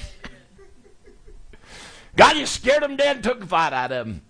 So y'all really don't mess with them boys. I'm with them. I'm for them. Y'all better leave that brother Better alone. Y'all really don't want to mess that brother Better. God's with him. God's with him.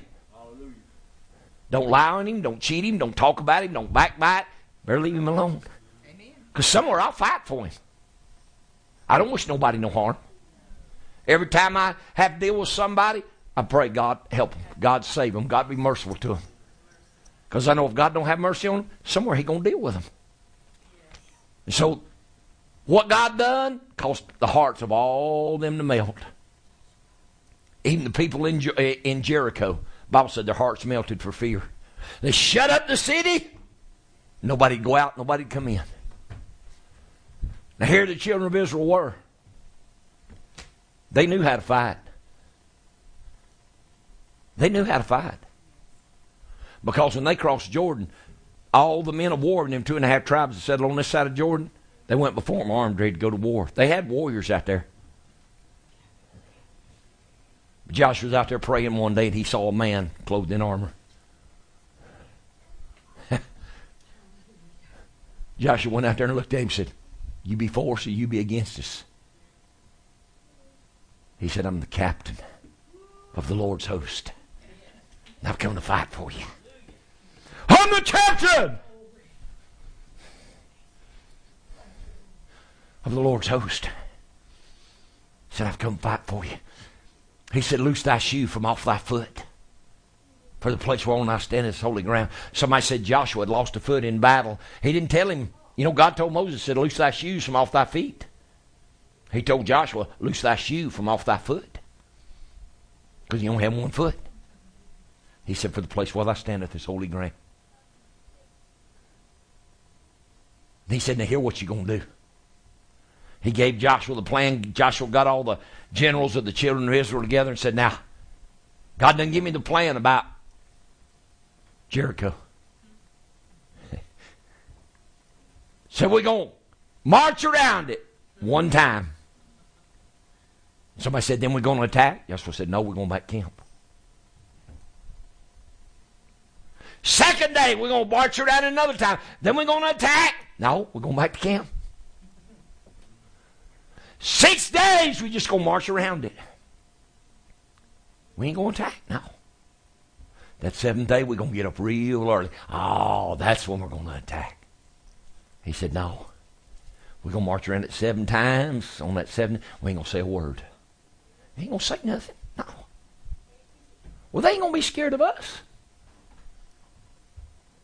He said, but after we march around that seventh time, he said, we're going to blow them trumpets. We're going to blow them ram's horns. And then we're going to shout. Because God said he's given us the city. And Joshua, when you shout, said them walls are going to fall.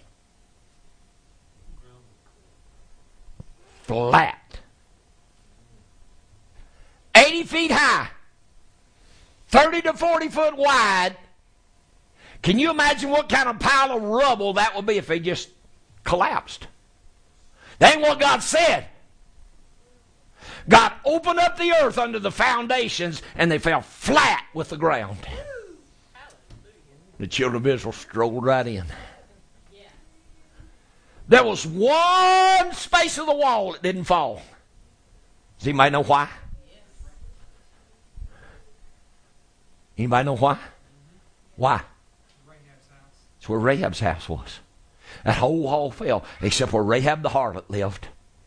When she let the spies down by a rope over the wall because her house was on the wall. Bible said it was. All that wall fell, except that one little spot where Rahab and all her relatives were, and God preserved them. You tell me God don't know what He's doing? but see, they didn't fight conventional sword, shield, hand to hand combat. God didn't want them to fight that way. God is trying to teach us a new way of war. It's time to learn war God's way. Now, I come up in the days of the healing revival. I've seen preachers lay hands on people, and I've seen them wrestle with them for two and three hours, get demons out of them. I don't do that. I don't believe in it. I believe you got power over demon, you speak to it, it's going to leave. It's what Jesus does, what the apostles done. I believe flesh got in. People start putting on a big show. God's purging that out of us. God's purging that out of us. I was in a meeting one time and somebody sent me word, said, Come over here and help me pray for this. And I've been praying for them 30, 40 minutes and I'm wore out. I said, I ain't coming. We'll go over and wrestle with somebody's spirit. You speak the word to them, the demons are bound, they come out. Did I say that out loud? it's time to get back to what works. It's time to get back to the hand of God moving. Are you hearing me? So Joshua done what God said, and the walls of Jericho fell down flat, level with the ground. All except where Rahab the harlot lived, and they walked in. You don't have to fight somebody when they're scared to death. them walls fell, them soldiers in that city were scared to death. And wall just went, Choo. Y'all won't think this is funny. But the Lord actually showed me this in the spirit one day. I was preaching on these lines. Y'all remember the old years ago when they first got the elevators? They had the elevator operators. They had the lever. Y'all, y'all know what I'm talking about? They had the levers, and they'd say going down, they'd push that lever. I actually saw the angel of the Lord standing beside the walls of Jericho, had one of them levers on it. And when Joshua and them children blowed the trumpet the seventh time and, and shouted, the angel said, Going down. Whoop! and the whole foundation of Jericho just opened up and they just went down flat. It didn't say they collapsed in a rubble. It said, and the walls of Jericho fell down flat. I believe what the word says. I believe what the word says. Brother Meadow, you, yeah, I do. I believe God shook the earth, opened the foundation up, and they just went down the ground. And they just walked in, took the city. Took the city. And everybody in the city got killed, if I remember right, except Rahab and her family. Because she'd been good to God's people. And on top of that, she wound up in the lineage of Jesus. A harlot wound up in the lineage of Jesus. Ain't God beautiful? Ain't He beautiful? Locked the lion's jaws. couldn't bite Daniel. Took the burn out of the fire for the three Hebrew children. Wouldn't even no smell of smoke in their clothes. Caused the sun to stand, sun and moon to stand still for Joshua. Brought the fire down from heaven for Elijah.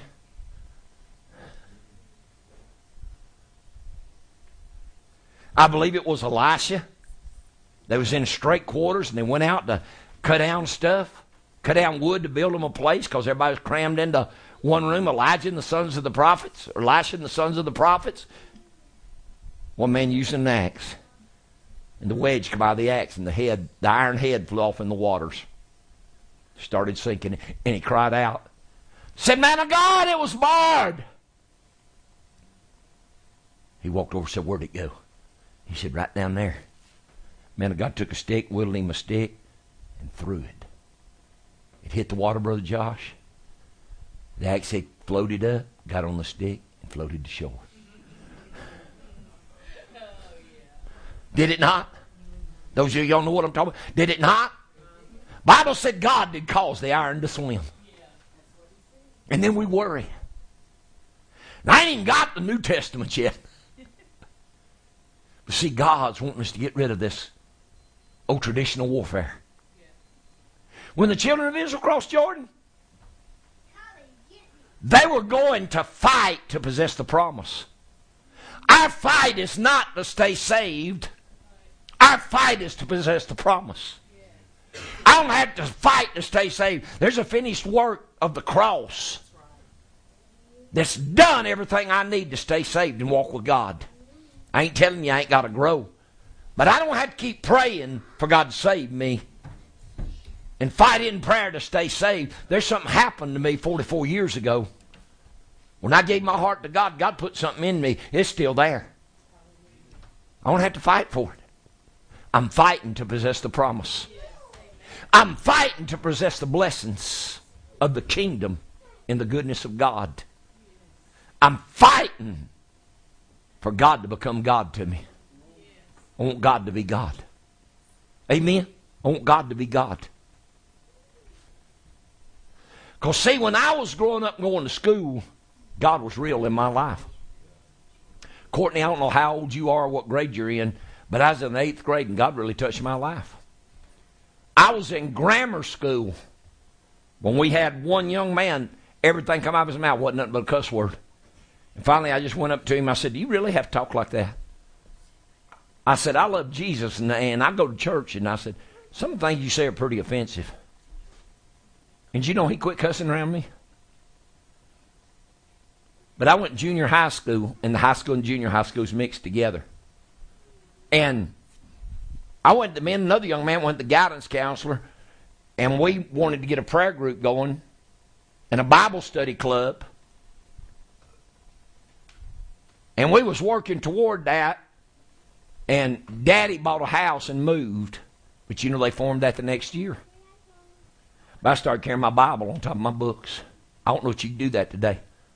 You probably couldn't get a Bible study club formed in a, a school today. But I remember I was carrying my book, uh, my Bible on top of my books, Brother Josh. I was a little bitty scrawny thing. I mean, when I was a teenager, 13, 14, I mean, I was a little bitty old scrawny thing. Y'all couldn't tell it by looking at me now. I was a little bitty skinny thing. But man, I was wiry. And I exercise, I was strong. But I was walking down the hall one day, had my Bible laying right on top of my books. That big old boy walked up to me. We're going, preacher. Said I'm headed to my next class. He said, I see you got that Bible. He said, You believe in? I said, You better believe I do. He said, Well, I'm to tell you something, preacher. He said, You either take that Bible right now, put it in your locker. He said, I'm to make a greasy spot out of you in the floor. I said, Really? He said, Yeah. I said, The Bible's standing right where it is. I don't care what you do.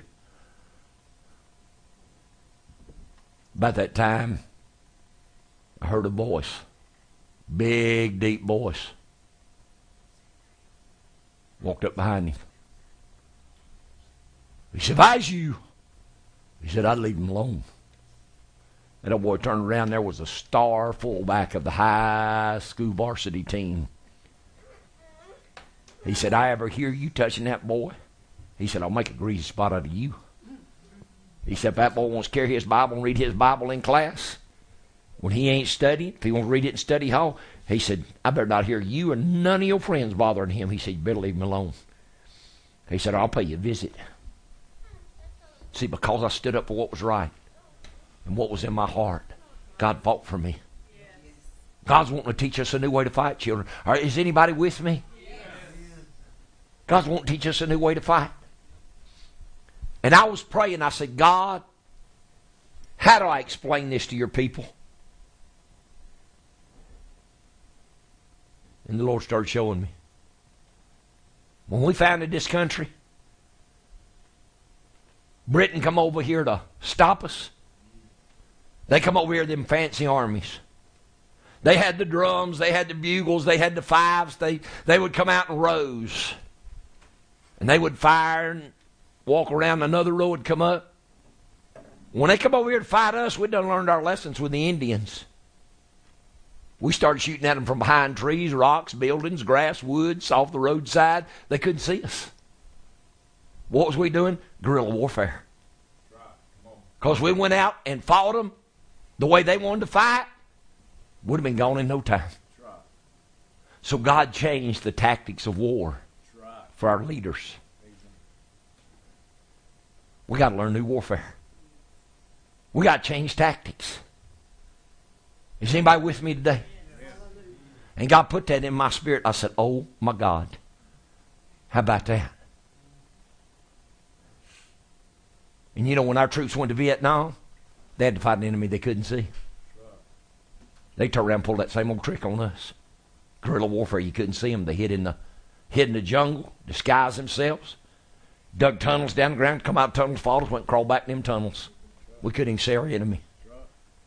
If you can't see your enemy, you can't fight. If you don't learn new tactics of war and learn to recognize your enemy, you can't fight. You can't fight an enemy you don't know how you fight. You can't fight somebody. God won't change tactics of war. Get us out of programs. Get us out of forms. Get us out of. Oh, why we know how to have church, what we've learned. Is that right? Somewhere, somebody passed down how to have church. And it's become start service with song, have two or three songs, have testimony, have this, have that, then have the preaching. Well, that may not be how God wants to do it. Every time. God may want to change things up every now and then. So God's trying to teach us new tactics of war. I'm going to read you a scripture in Judges 3, and then I'm going to bring this to a close. If any of you need prayer, I'll pray for you. I'm glad to see you kids in church, Courtney. I'm glad to see all y'all in church. Because y'all need the working of the Spirit of God in your lives. There's things out there you don't know how to deal with. There's pressures and heartaches and sorrows and and there's spirits out there that don't know how to deal with. They need to be in the house of God. This is from Judges, the third chapter. When y'all get there, say amen. Let me know. So I'm gonna read this. I don't know about y'all, but I've had a good time today. Amen. I ain't through yet. God ain't through yet. I'm in Judges third chapter, first verse. Now there are now these are the nations which the Lord left to prove Israel by them, even as many of Israel as had not known all the wars of Canaan. See, once Joshua got the children of Israel settled, everything settled down. There wasn't no wars. And generations began to pass. And they were governed by the judges. I think the Bible says 450 years they were governed by judges. So,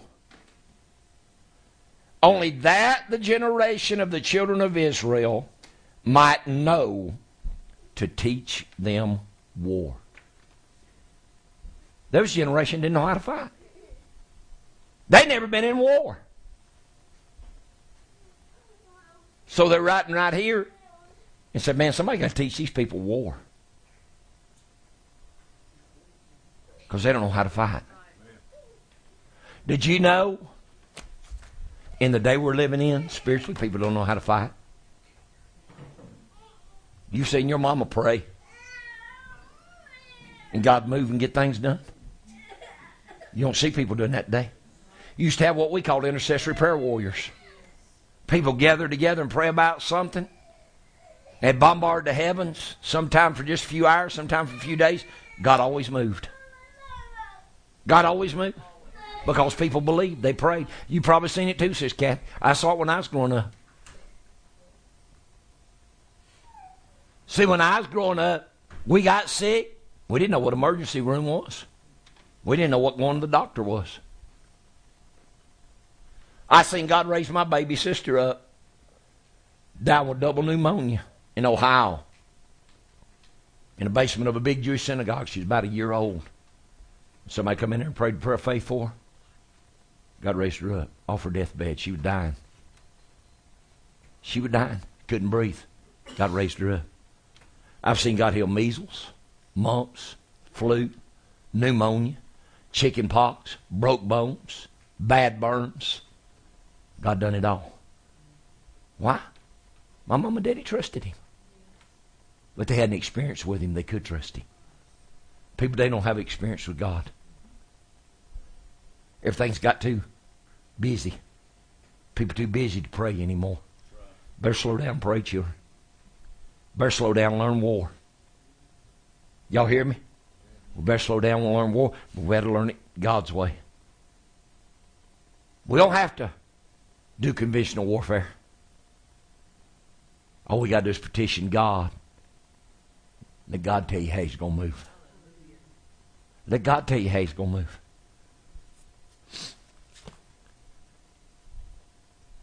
I can't remember what year it was. It wasn't too long after me and my wife got married. And I was all time fasting, praying. Spent hours in prayer every day. Fasted a lot. And I was probably on a long fast, but I had a dream, Brother Josh. And in the dream, I had my tent up and I was having a revival. And God spoke to me and said, Go get you some cinder blocks cut you some slices of meat, get you a shovel. He said, Preach on Elijah rebuilding the altar. He said, Lay the meat out in order, dig you a trench around it. He said, Pour full of water. So in the dream, that's what I done. I preached on Elijah rebuilding the altar. And as I was preaching on, I was doing it under my tent. And I got on my knees and started praying, Sister Pat. Said, Let the God that answers by fire be far, and a ball of fire come through the top of my tent in the dream. Hit the altar and burn it slap up, consumed it. Meat, water, cinder blocks, everything. And when it did, God scared me.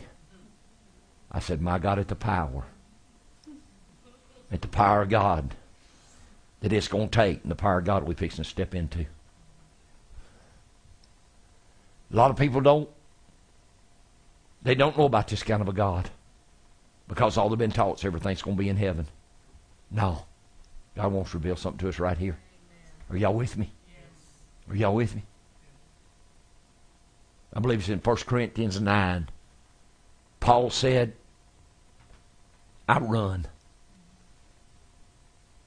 That means, Paul, here, just let me read it. I don't know about y'all, but I appreciate the Lord ways talking to us today. Hallelujah. Now I believe we're going to have a great, great, great, great homecoming next Sunday. If I can preach half as good, we'll get something done. Won't we? if I preach half as good, we'll have a move of God. See, God's giving y'all something special. 1 Corinthians 9, let's go to verse 23.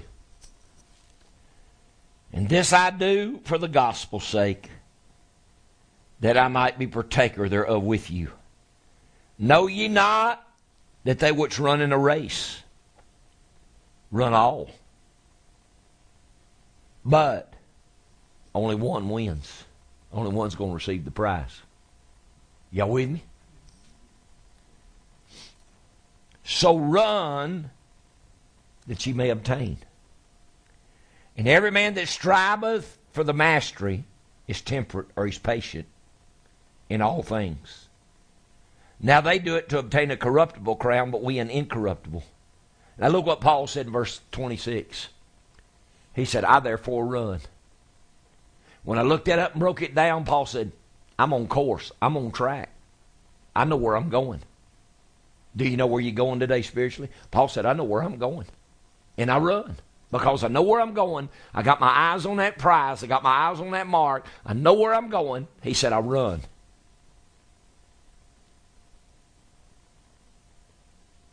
Not as uncertainly.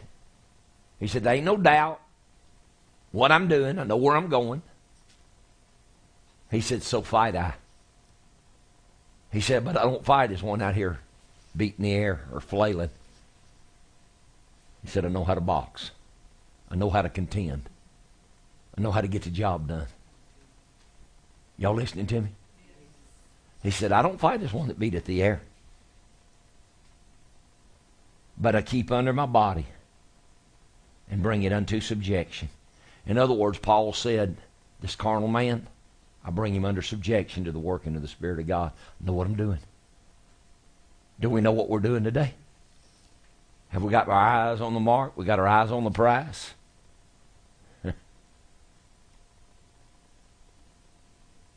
but I keep under my body and bring it into subjection or un- into subjection lest that by any means, when I have preached to others, I myself should be a castaway. In other words, Paul said, I can't tell y'all what to do.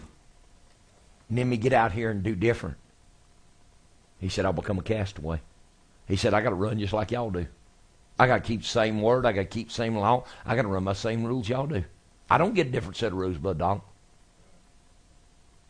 I got to run by the same rules y'all do. You know, people don't realize Jesus was a man. You don't hear anything about Jesus after he's 12 years old till he got baptized by John. But in that space right there, Jesus became a carpenter. His earthly, supposedly father died. And the load of his mama and his family fell on him. However, in there, however long, whether it was when he's 18, when he's 20, when he's 25. But see, he didn't start his ministry till about the age of 30. But when he stepped out there and started preaching, they said, Is this not the carpenter's son? Is this not the carpenter? Why is he doing these things? And they were offended in him. But Jesus had that natural responsibility to provide for his family, take care of his mama, and his brothers and sisters, they got old enough to do for themselves. He knew what it was to meet the public. He knew what it was to work a job. He knew what it was to have natural responsibility. But yet he still kept his relationship with God. Because when he stepped in that water and John baptized him, he hadn't preached his first service.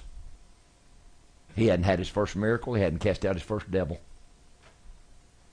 And when he come up out of that water, the voice of the Lord spoke, This is my beloved Son, in whom I'm well pleased. It wasn't his preaching, it wasn't his miracles. It was his dedications, his relationship with the Father that he kept. If we keep a relationship with God, God will teach us how to fight. And we can live in peace no matter what's going on around. We can live in peace. I'm ready to live in peace. Anybody ready to live in peace? And that's why Jesus told us in Matthew 11, He said, All ye that labor and are heavy laden, He said, Come to me. I'll give you rest. People try to do it, do it every way but God's way. Let me tell you something. God wants your attention, He'll get it. He'll get it. God'll stop you in your tracks. Believe me, I know. I fell off a roof in 2000. God didn't slow me down, He stopped me. In, December the 8th, 2014, God stopped me again. So I had a talk with him after me and my wife had a talk. I said, Lord, every time you want to change something in my life, I said, you don't have to half kill me. I said, I do try to listen to you. Because it gets pretty traumatic. Those two things I've been through. It's put her through a lot of things. I mean, when it looks like I could die, both times. Didn't know what was going to happen to me when I fell off that roof. Didn't know if I was paralyzed. All I knew is I couldn't get off the ground. I went through some months of pain. But God fought for us. Wasn't like I'd expected God to do, but He fought for us. When I had the bad bout with sugar and like to die, God fought for me. God fought for me. I told y'all a couple weeks ago how that demon walked in my room, manifested himself, and God told me he'd been withstood. I didn't do it. God done it. God done it. God fought for me. God wants to fight for his people. Amen. God wants to fight for his people. God will teach you war, but he'll teach you his kind of war. God will teach you how to fight the devil, but it'll be his way, not yours. See, all we know is what man's taught us. Ain't what God wants. He wants you to do things his way. He said I, in Isaiah 55, he said, My thoughts ain't your thoughts. And my ways ain't your ways. He said, As high as the heavens is from the earth. He said, That's how much higher my ways are than your ways, and my thoughts are than your thoughts. So that means God thinks a little bit different than what we do. you know, we'll talk to God and we'll tell God how we feel in our carnal minds and what we think God ought to do. God just up there just listening to us. They're going to come to knowledge somewhere. Did you know the word says that as smart as the smartest man can be, it's foolishness in the eyes of God. I don't care how smart you think you are, what you think you got figured out. God said, "My eyes is foolishness." Boy, I'd sober you up on it. Do you love the Lord? Have you had a good time in the house of God today? I definitely have. I'm excited about what God's doing. I'm excited about our homecoming next week.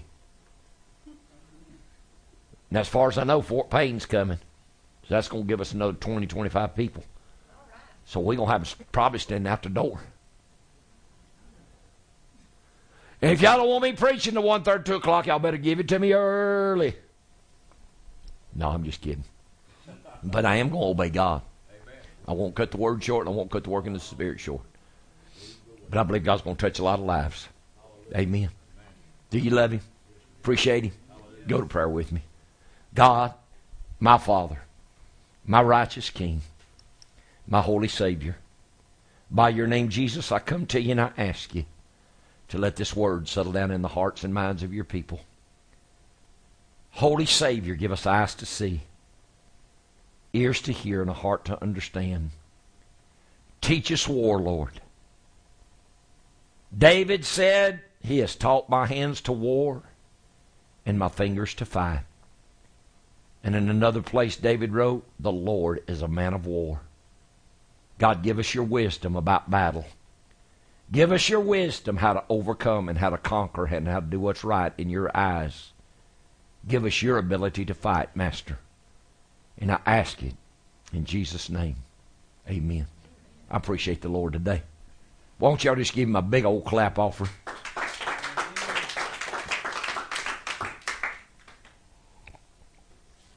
Does anybody need prayer? What you what you need prayer for? I just need prayer for life. Okay. In the name of Jesus, touch this life, touch this heart, touch this mind. God, let peace and strength come into him. By your name, Jesus, we ask it, Lord. Amen.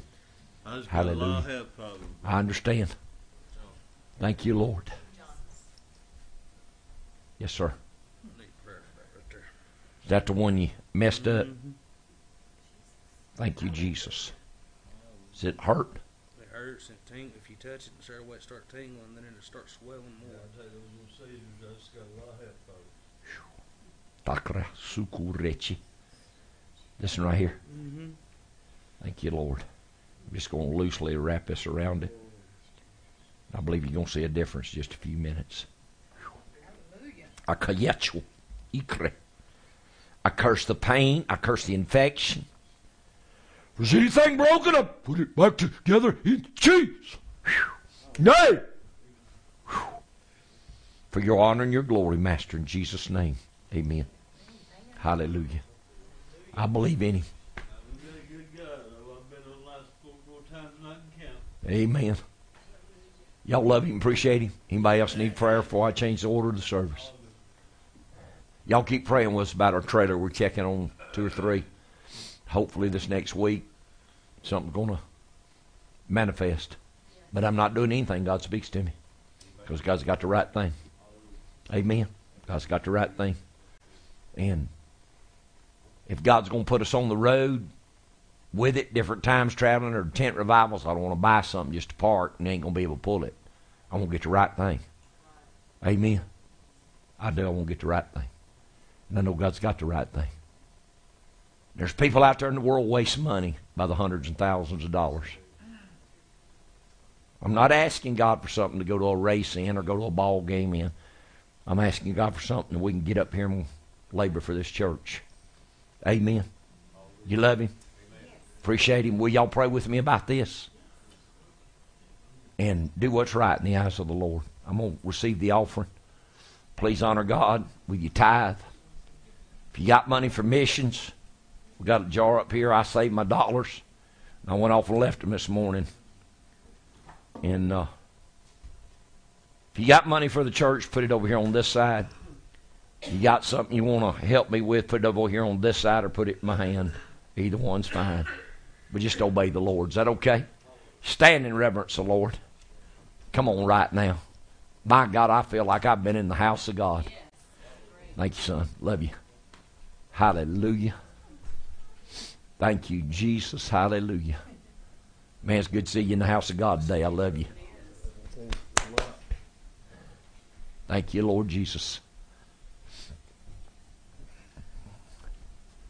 God bless you. Bless you, Sister Pat. Bless you. Love you. That was good, wasn't it? It was. See, I can preach if I need to. I, I really hope that next set Sunday will be doubled. Okay. It may very well be. You want me to pray for that? He is really bothered that the hmm.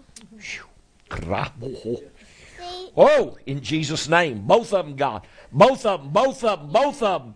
All of them, head to toe. But John, what time are we starting next Sunday? Because I was going to run it in the paper. It's whatever y'all usually do. What do you got? You want me to do? 10.30 be all right? That'd be too early? Ten thirty, ten, ten thirty, Whatever you feel. whatever you say. Let's just do it at 10.30. Okay. Okay? And then you preach eleven thirty. Uh huh. And then However the Spirit leads. eat- Then we'll eat to twelve thirty. All right, y'all get here about y'all get here about 9:45, 10 then. Let's pray and then we can try to start service at 10:30. That all right? Everybody here? Everybody understand? Yes. Okay. All hearts and minds clear? Everybody obeyed the Lord.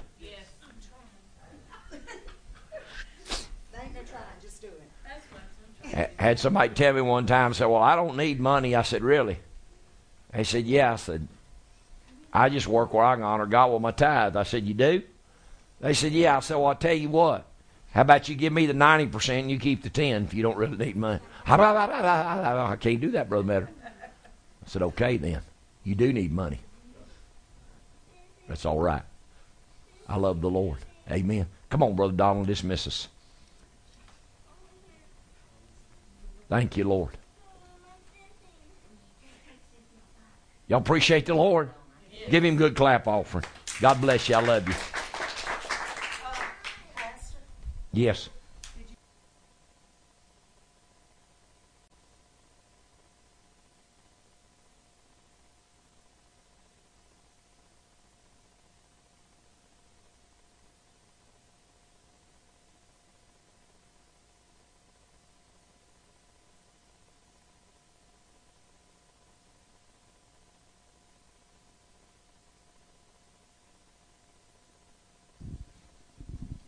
Gonna bring them out? I will. Thank you. Okay. Um, so, Pastor asked me to get um, some flowers for the mothers. What did I do with my piece of paper, Lord? I can't because it's got definitions on it I need. Did I leave it back there? And as I was walking through the store, um, I, well, I may have to wing it. I was asking the Lord I, and, and was pondering in my heart. Um, oh, there it is. Thank you, Jesus. How this Mother's Day was different for us. For us individually, Y'all can be seated because this is going to take a few minutes. And for us collectively, Sister Lisa, you want to bring those and lay them here? And so, um, I began to look around, not sure really what I was looking for. And I ended up, I don't know if you can see it but with these little keys. So each ro- uh, rose has on the ribbon a little key for each mother. Thought that was kind of interesting since our pastor has a he's a locksmith. and I saw crosses first, and I thought, well, I could put a little cross on there. That's nice. And Lord said, the cross is about me and what I did. I was like, yeah. Yeah. And I couldn't get away from the keys, and I'm like, how is the key Mother's Day? I don't get that, God.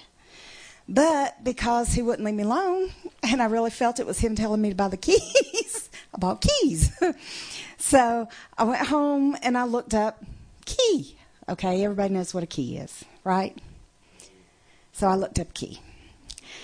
A small piece of sharp metal with incisions cut to fit a particular lock, inserted and turned to open or close it. An instrument used for grasping and turning a screw, peg, or nut, especially one for winding a clock or turning a valve. That one was particularly interesting to me. A pin, bolt, or wedge inserted between other pieces or fitting into a hole or space designed for it so as to lock parts together.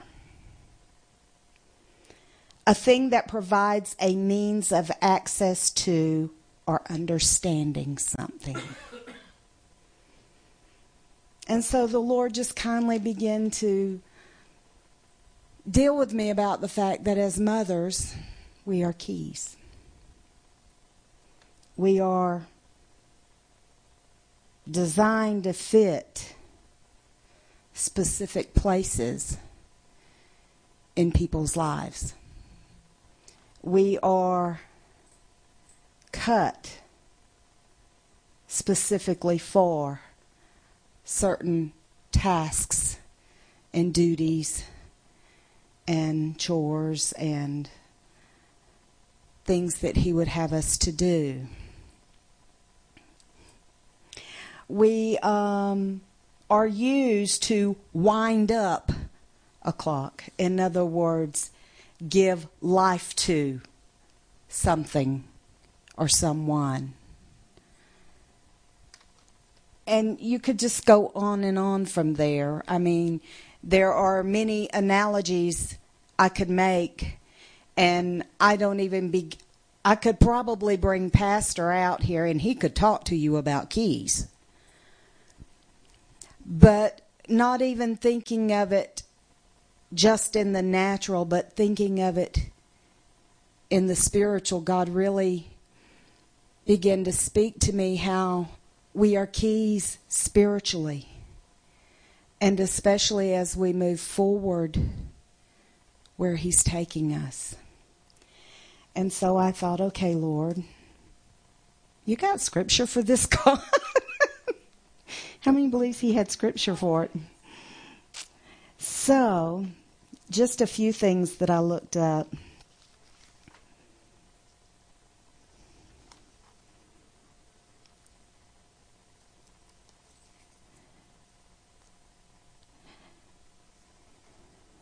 That's the one I want to read last. Okay, um, let's look. Psalms 139, verse 14. I will praise thee, for I am fearfully and wonderfully made. That sounds like something that's been cut and designed and incisions made on it. I mean, you know, fearfully and wonderfully made, right?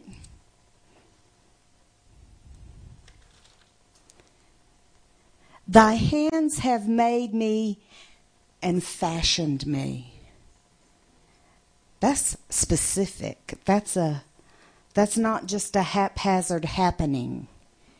He designed us, ladies. He fashioned us. Amen.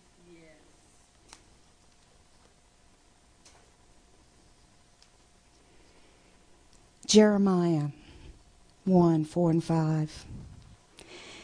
Then the word of the Lord came unto me, saying, Before I formed thee in the belly, I knew thee. And before thou camest forth out of the womb, I sanctified thee.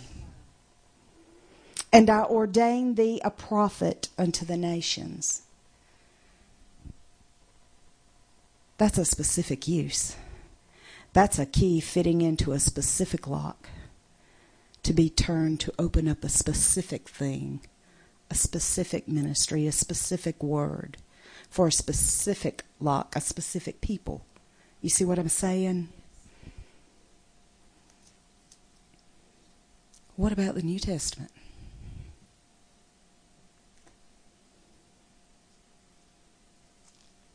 Matthew 16 and 19. And I will give unto thee the keys of the kingdom of heaven. And whatsoever thou shalt bind on earth shall be bound in heaven, and whatsoever thou shalt loose on earth shall be loosed in heaven. He's given his kingdom keys. You could look at it that way.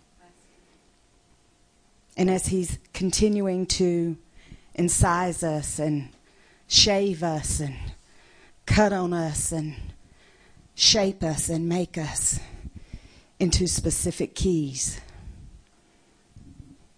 My key may look different from your key. My key may be long and narrow, and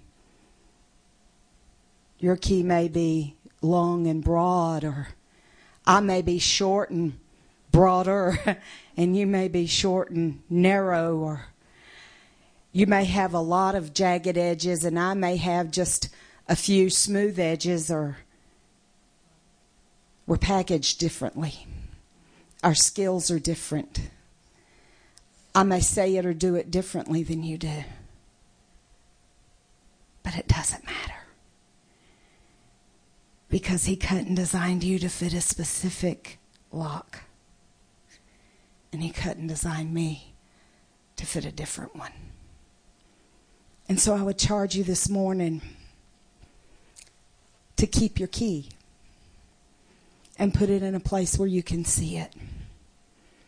And remember moving forward that when you don't meet your expectation of who you think you are as a mother, perhaps as a wife, as a woman, as a daughter, as a vessel in the kingdom of God, you remember that you're fearfully and wonderfully made you remember that He knew you before He formed you in the belly.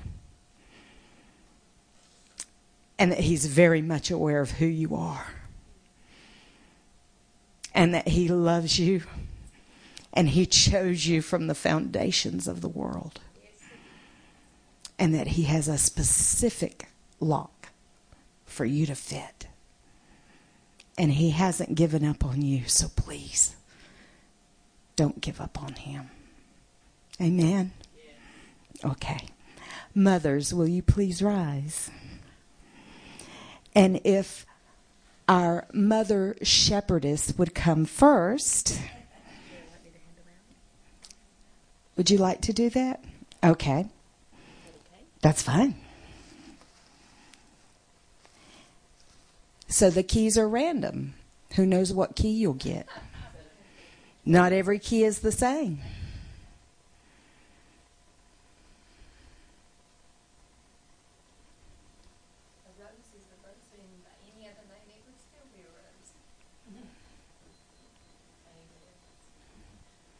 Thank you. You, uh-uh, you can't have one. Lisa, you can have mine. No. Your key's specific for you. Well, it would be the kind of key I would select. Oh. Mama Shepherdess. She is a mother of many children. Uh-huh. So she gets many Oh, that's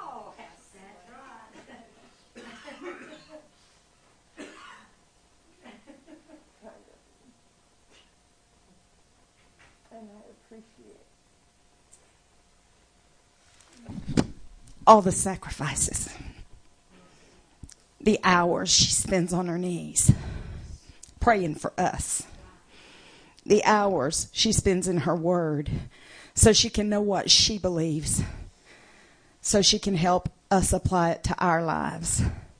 The years she sacrificed no husband so he could grow in ministry and learn and access that power of God in his life so that we could be here now reaping the reward. And the list goes on and on and on. There's no way to adequately say to her, Thank you. We love you. We appreciate you.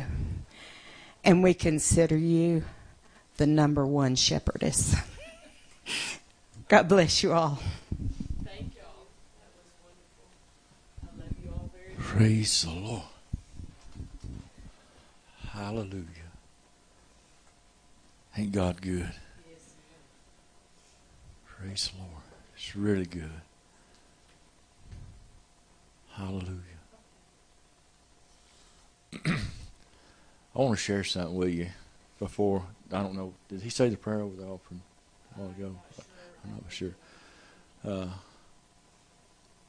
we was coming up here this morning and and uh, was coming by Carter's Lake, and you know there's a reservoir there that that the big dam lets the water off into the reservoir, and and when I went by there, I told Justin, I said, God just showed me something, but I'm not sharing it with you.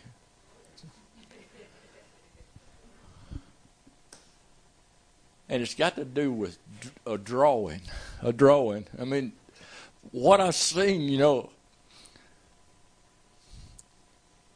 it was down, and there wasn't no water, just down in the, in the main channels going around through there. You know, there's but off in the distance you could see just a little bit of water a little off at a distance, and and I got to looking, and when I when I seen it, I looked at the mud, and I said, "Man, the mud," but I didn't see no fish, you know and listen to him because I'm fixing to make a point to you what, what I seen when I looked. I don't know why I seen it. I don't know why God showed it to me. But you know, when the water comes from the from the main source, the dam, and it comes into the reservoir, there's a channel there. You know, it's, it's a channel. But but even in the reservoir, there's still another dam. There's another let off. And those fish to, to survive, because when the when the water comes up, the fish will swim around the, the little limbs and, and the bushes and everything and feed off the bugs that falls off into the water. But the fish is smart enough to know that when the other dam is opened up, that they can feel the drawing and they'll draw back to the main source. The main, they'll, they'll draw back to the main stream and stay alive and they'll run in that main stream. That's the reason you don't see them on the banks. And, and I, I felt it in my heart when, when God's people start to feel the drawing from the mainstream, if they'll flow from the mainstream back into the main source and feed off the main source, which is Jesus, off the main vine, off the vine. God can use them. But you know, even in the reservoir, whenever you when you let the water off, these people right there where the water's coming down, and, and there's something there that they're wanting, they're fishing. So if well, but when you if you feel when you feel in the drawing of God drawing and wooing you into His Spirit to do something, I don't know what it is that God is drawing you to do or or what God is talking to your heart about doing. But if you'll do it, just like those people, and whenever whenever dam is open, it's letting off fish. It's letting off something that, that the world, that they're, they're on the banks, they're fishing and they're fishing and they're catching fish at something. So if you'll yield to what God is doing to you and that wooing and that drawing and bringing it to the mainstream, bringing it to Jesus, bringing it to, so Lord, here I am, use me. Whatever it is that you got for me, use me. Lord, here am I. And that's what God got to show me this morning. Even the fish, when they feel that drawing, they feel the they feel the drawing of the water going down, so where they won't get caught up, they'll rush to the mainstream. Sometimes we can keep ourselves from getting caught up if we're rushed to the mainstream. And that's what God was sh- just just that quick when I looked at it. I got to wonder. I said, well, "Why don't I see any dead fish laying here?" The water was there, it was shallow. The water went down, they're not there no more. It's because the fish, when they feel the drawing of the pulling of the dam, they'll go to the mainstream where the water runs all the time. they'll go to the mainstream where the water runs all the time. In the main river channel. In the main river channel. And that's what I don't know. That might have helped you. It might have been just for me. I don't know. But that's whenever I just went by there and seen that, I'd seen all the mud, you know, and and you know you'll go by it one day and it'll be crown packed full of water, and then you'll go down it by the next time, you know, and they won't be nothing but in the main channels running around through there. But you don't never see no dead fish on the side of the banks. It's because they can feel the drawing. They can feel the drawing of the water being drawn from the reservoir. And they'll go to the main channel where they still have water to swim around in. So when you feel the drawing from the main channel, just get back in the main channel and flow with him. Just get back in the main channel and flow with him. Whatever he said, here am I, Lord. Whatever you're speaking to me, whatever you want to do with me, here I am. And do it. And do it. I like to say I appreciate my family coming today. Praise the Lord. I hope it's more often. Hope it's more and more and more often. And uh, so I'm looking good forward to the homecoming next Sunday. We're going to have a work day Saturday. Uh, I'll be up here. I'm going to go by and pick up my tent, bring it up, whatever else we need. Uh, we need to get the rest of the char- churchyard mowed, the cemetery mowed, weed eated, looking good. Need to get all that done.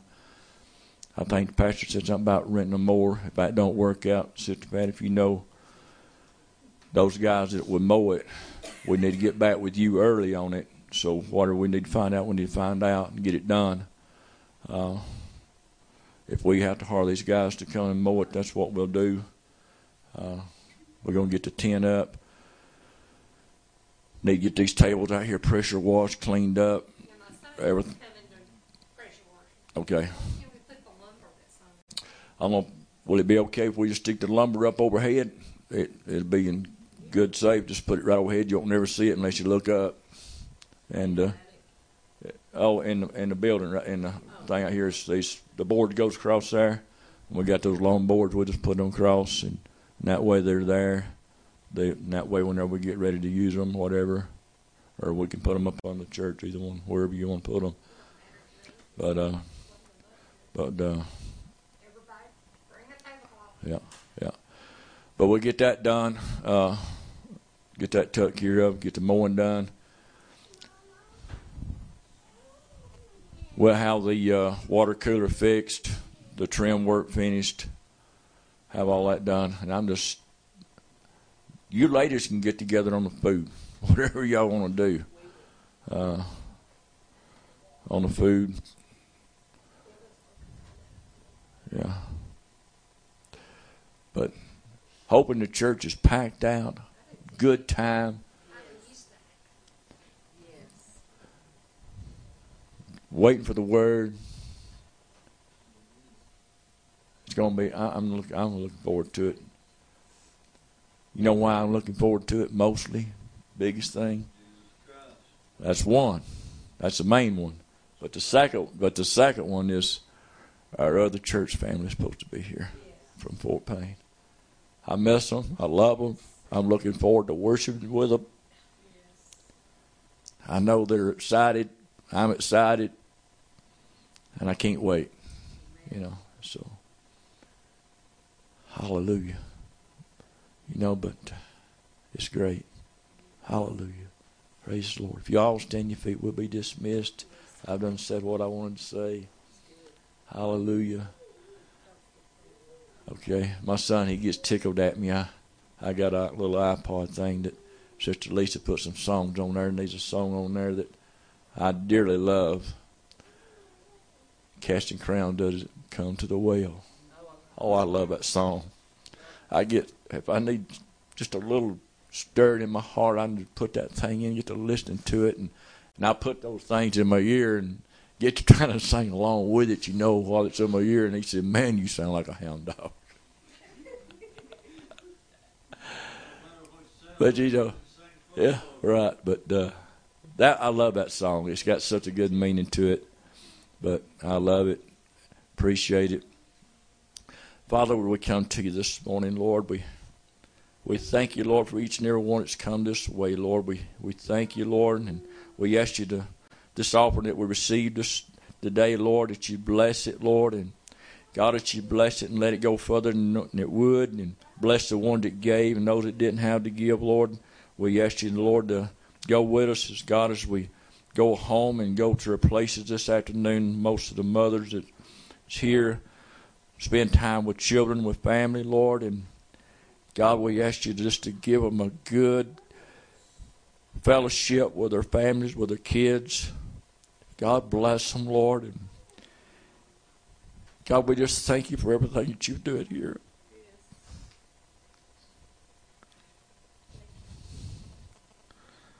Thank you for all the mothers, Lord. Thank you for all of what they stand for, Lord, for what they do. God, our words just can't even say, Lord, what they do, Lord, and how they feel. God, they're special. They got a special heart, Lord. They got a special place, God. Without them, Lord, we'd be a man most miserable. Without them, Jesus.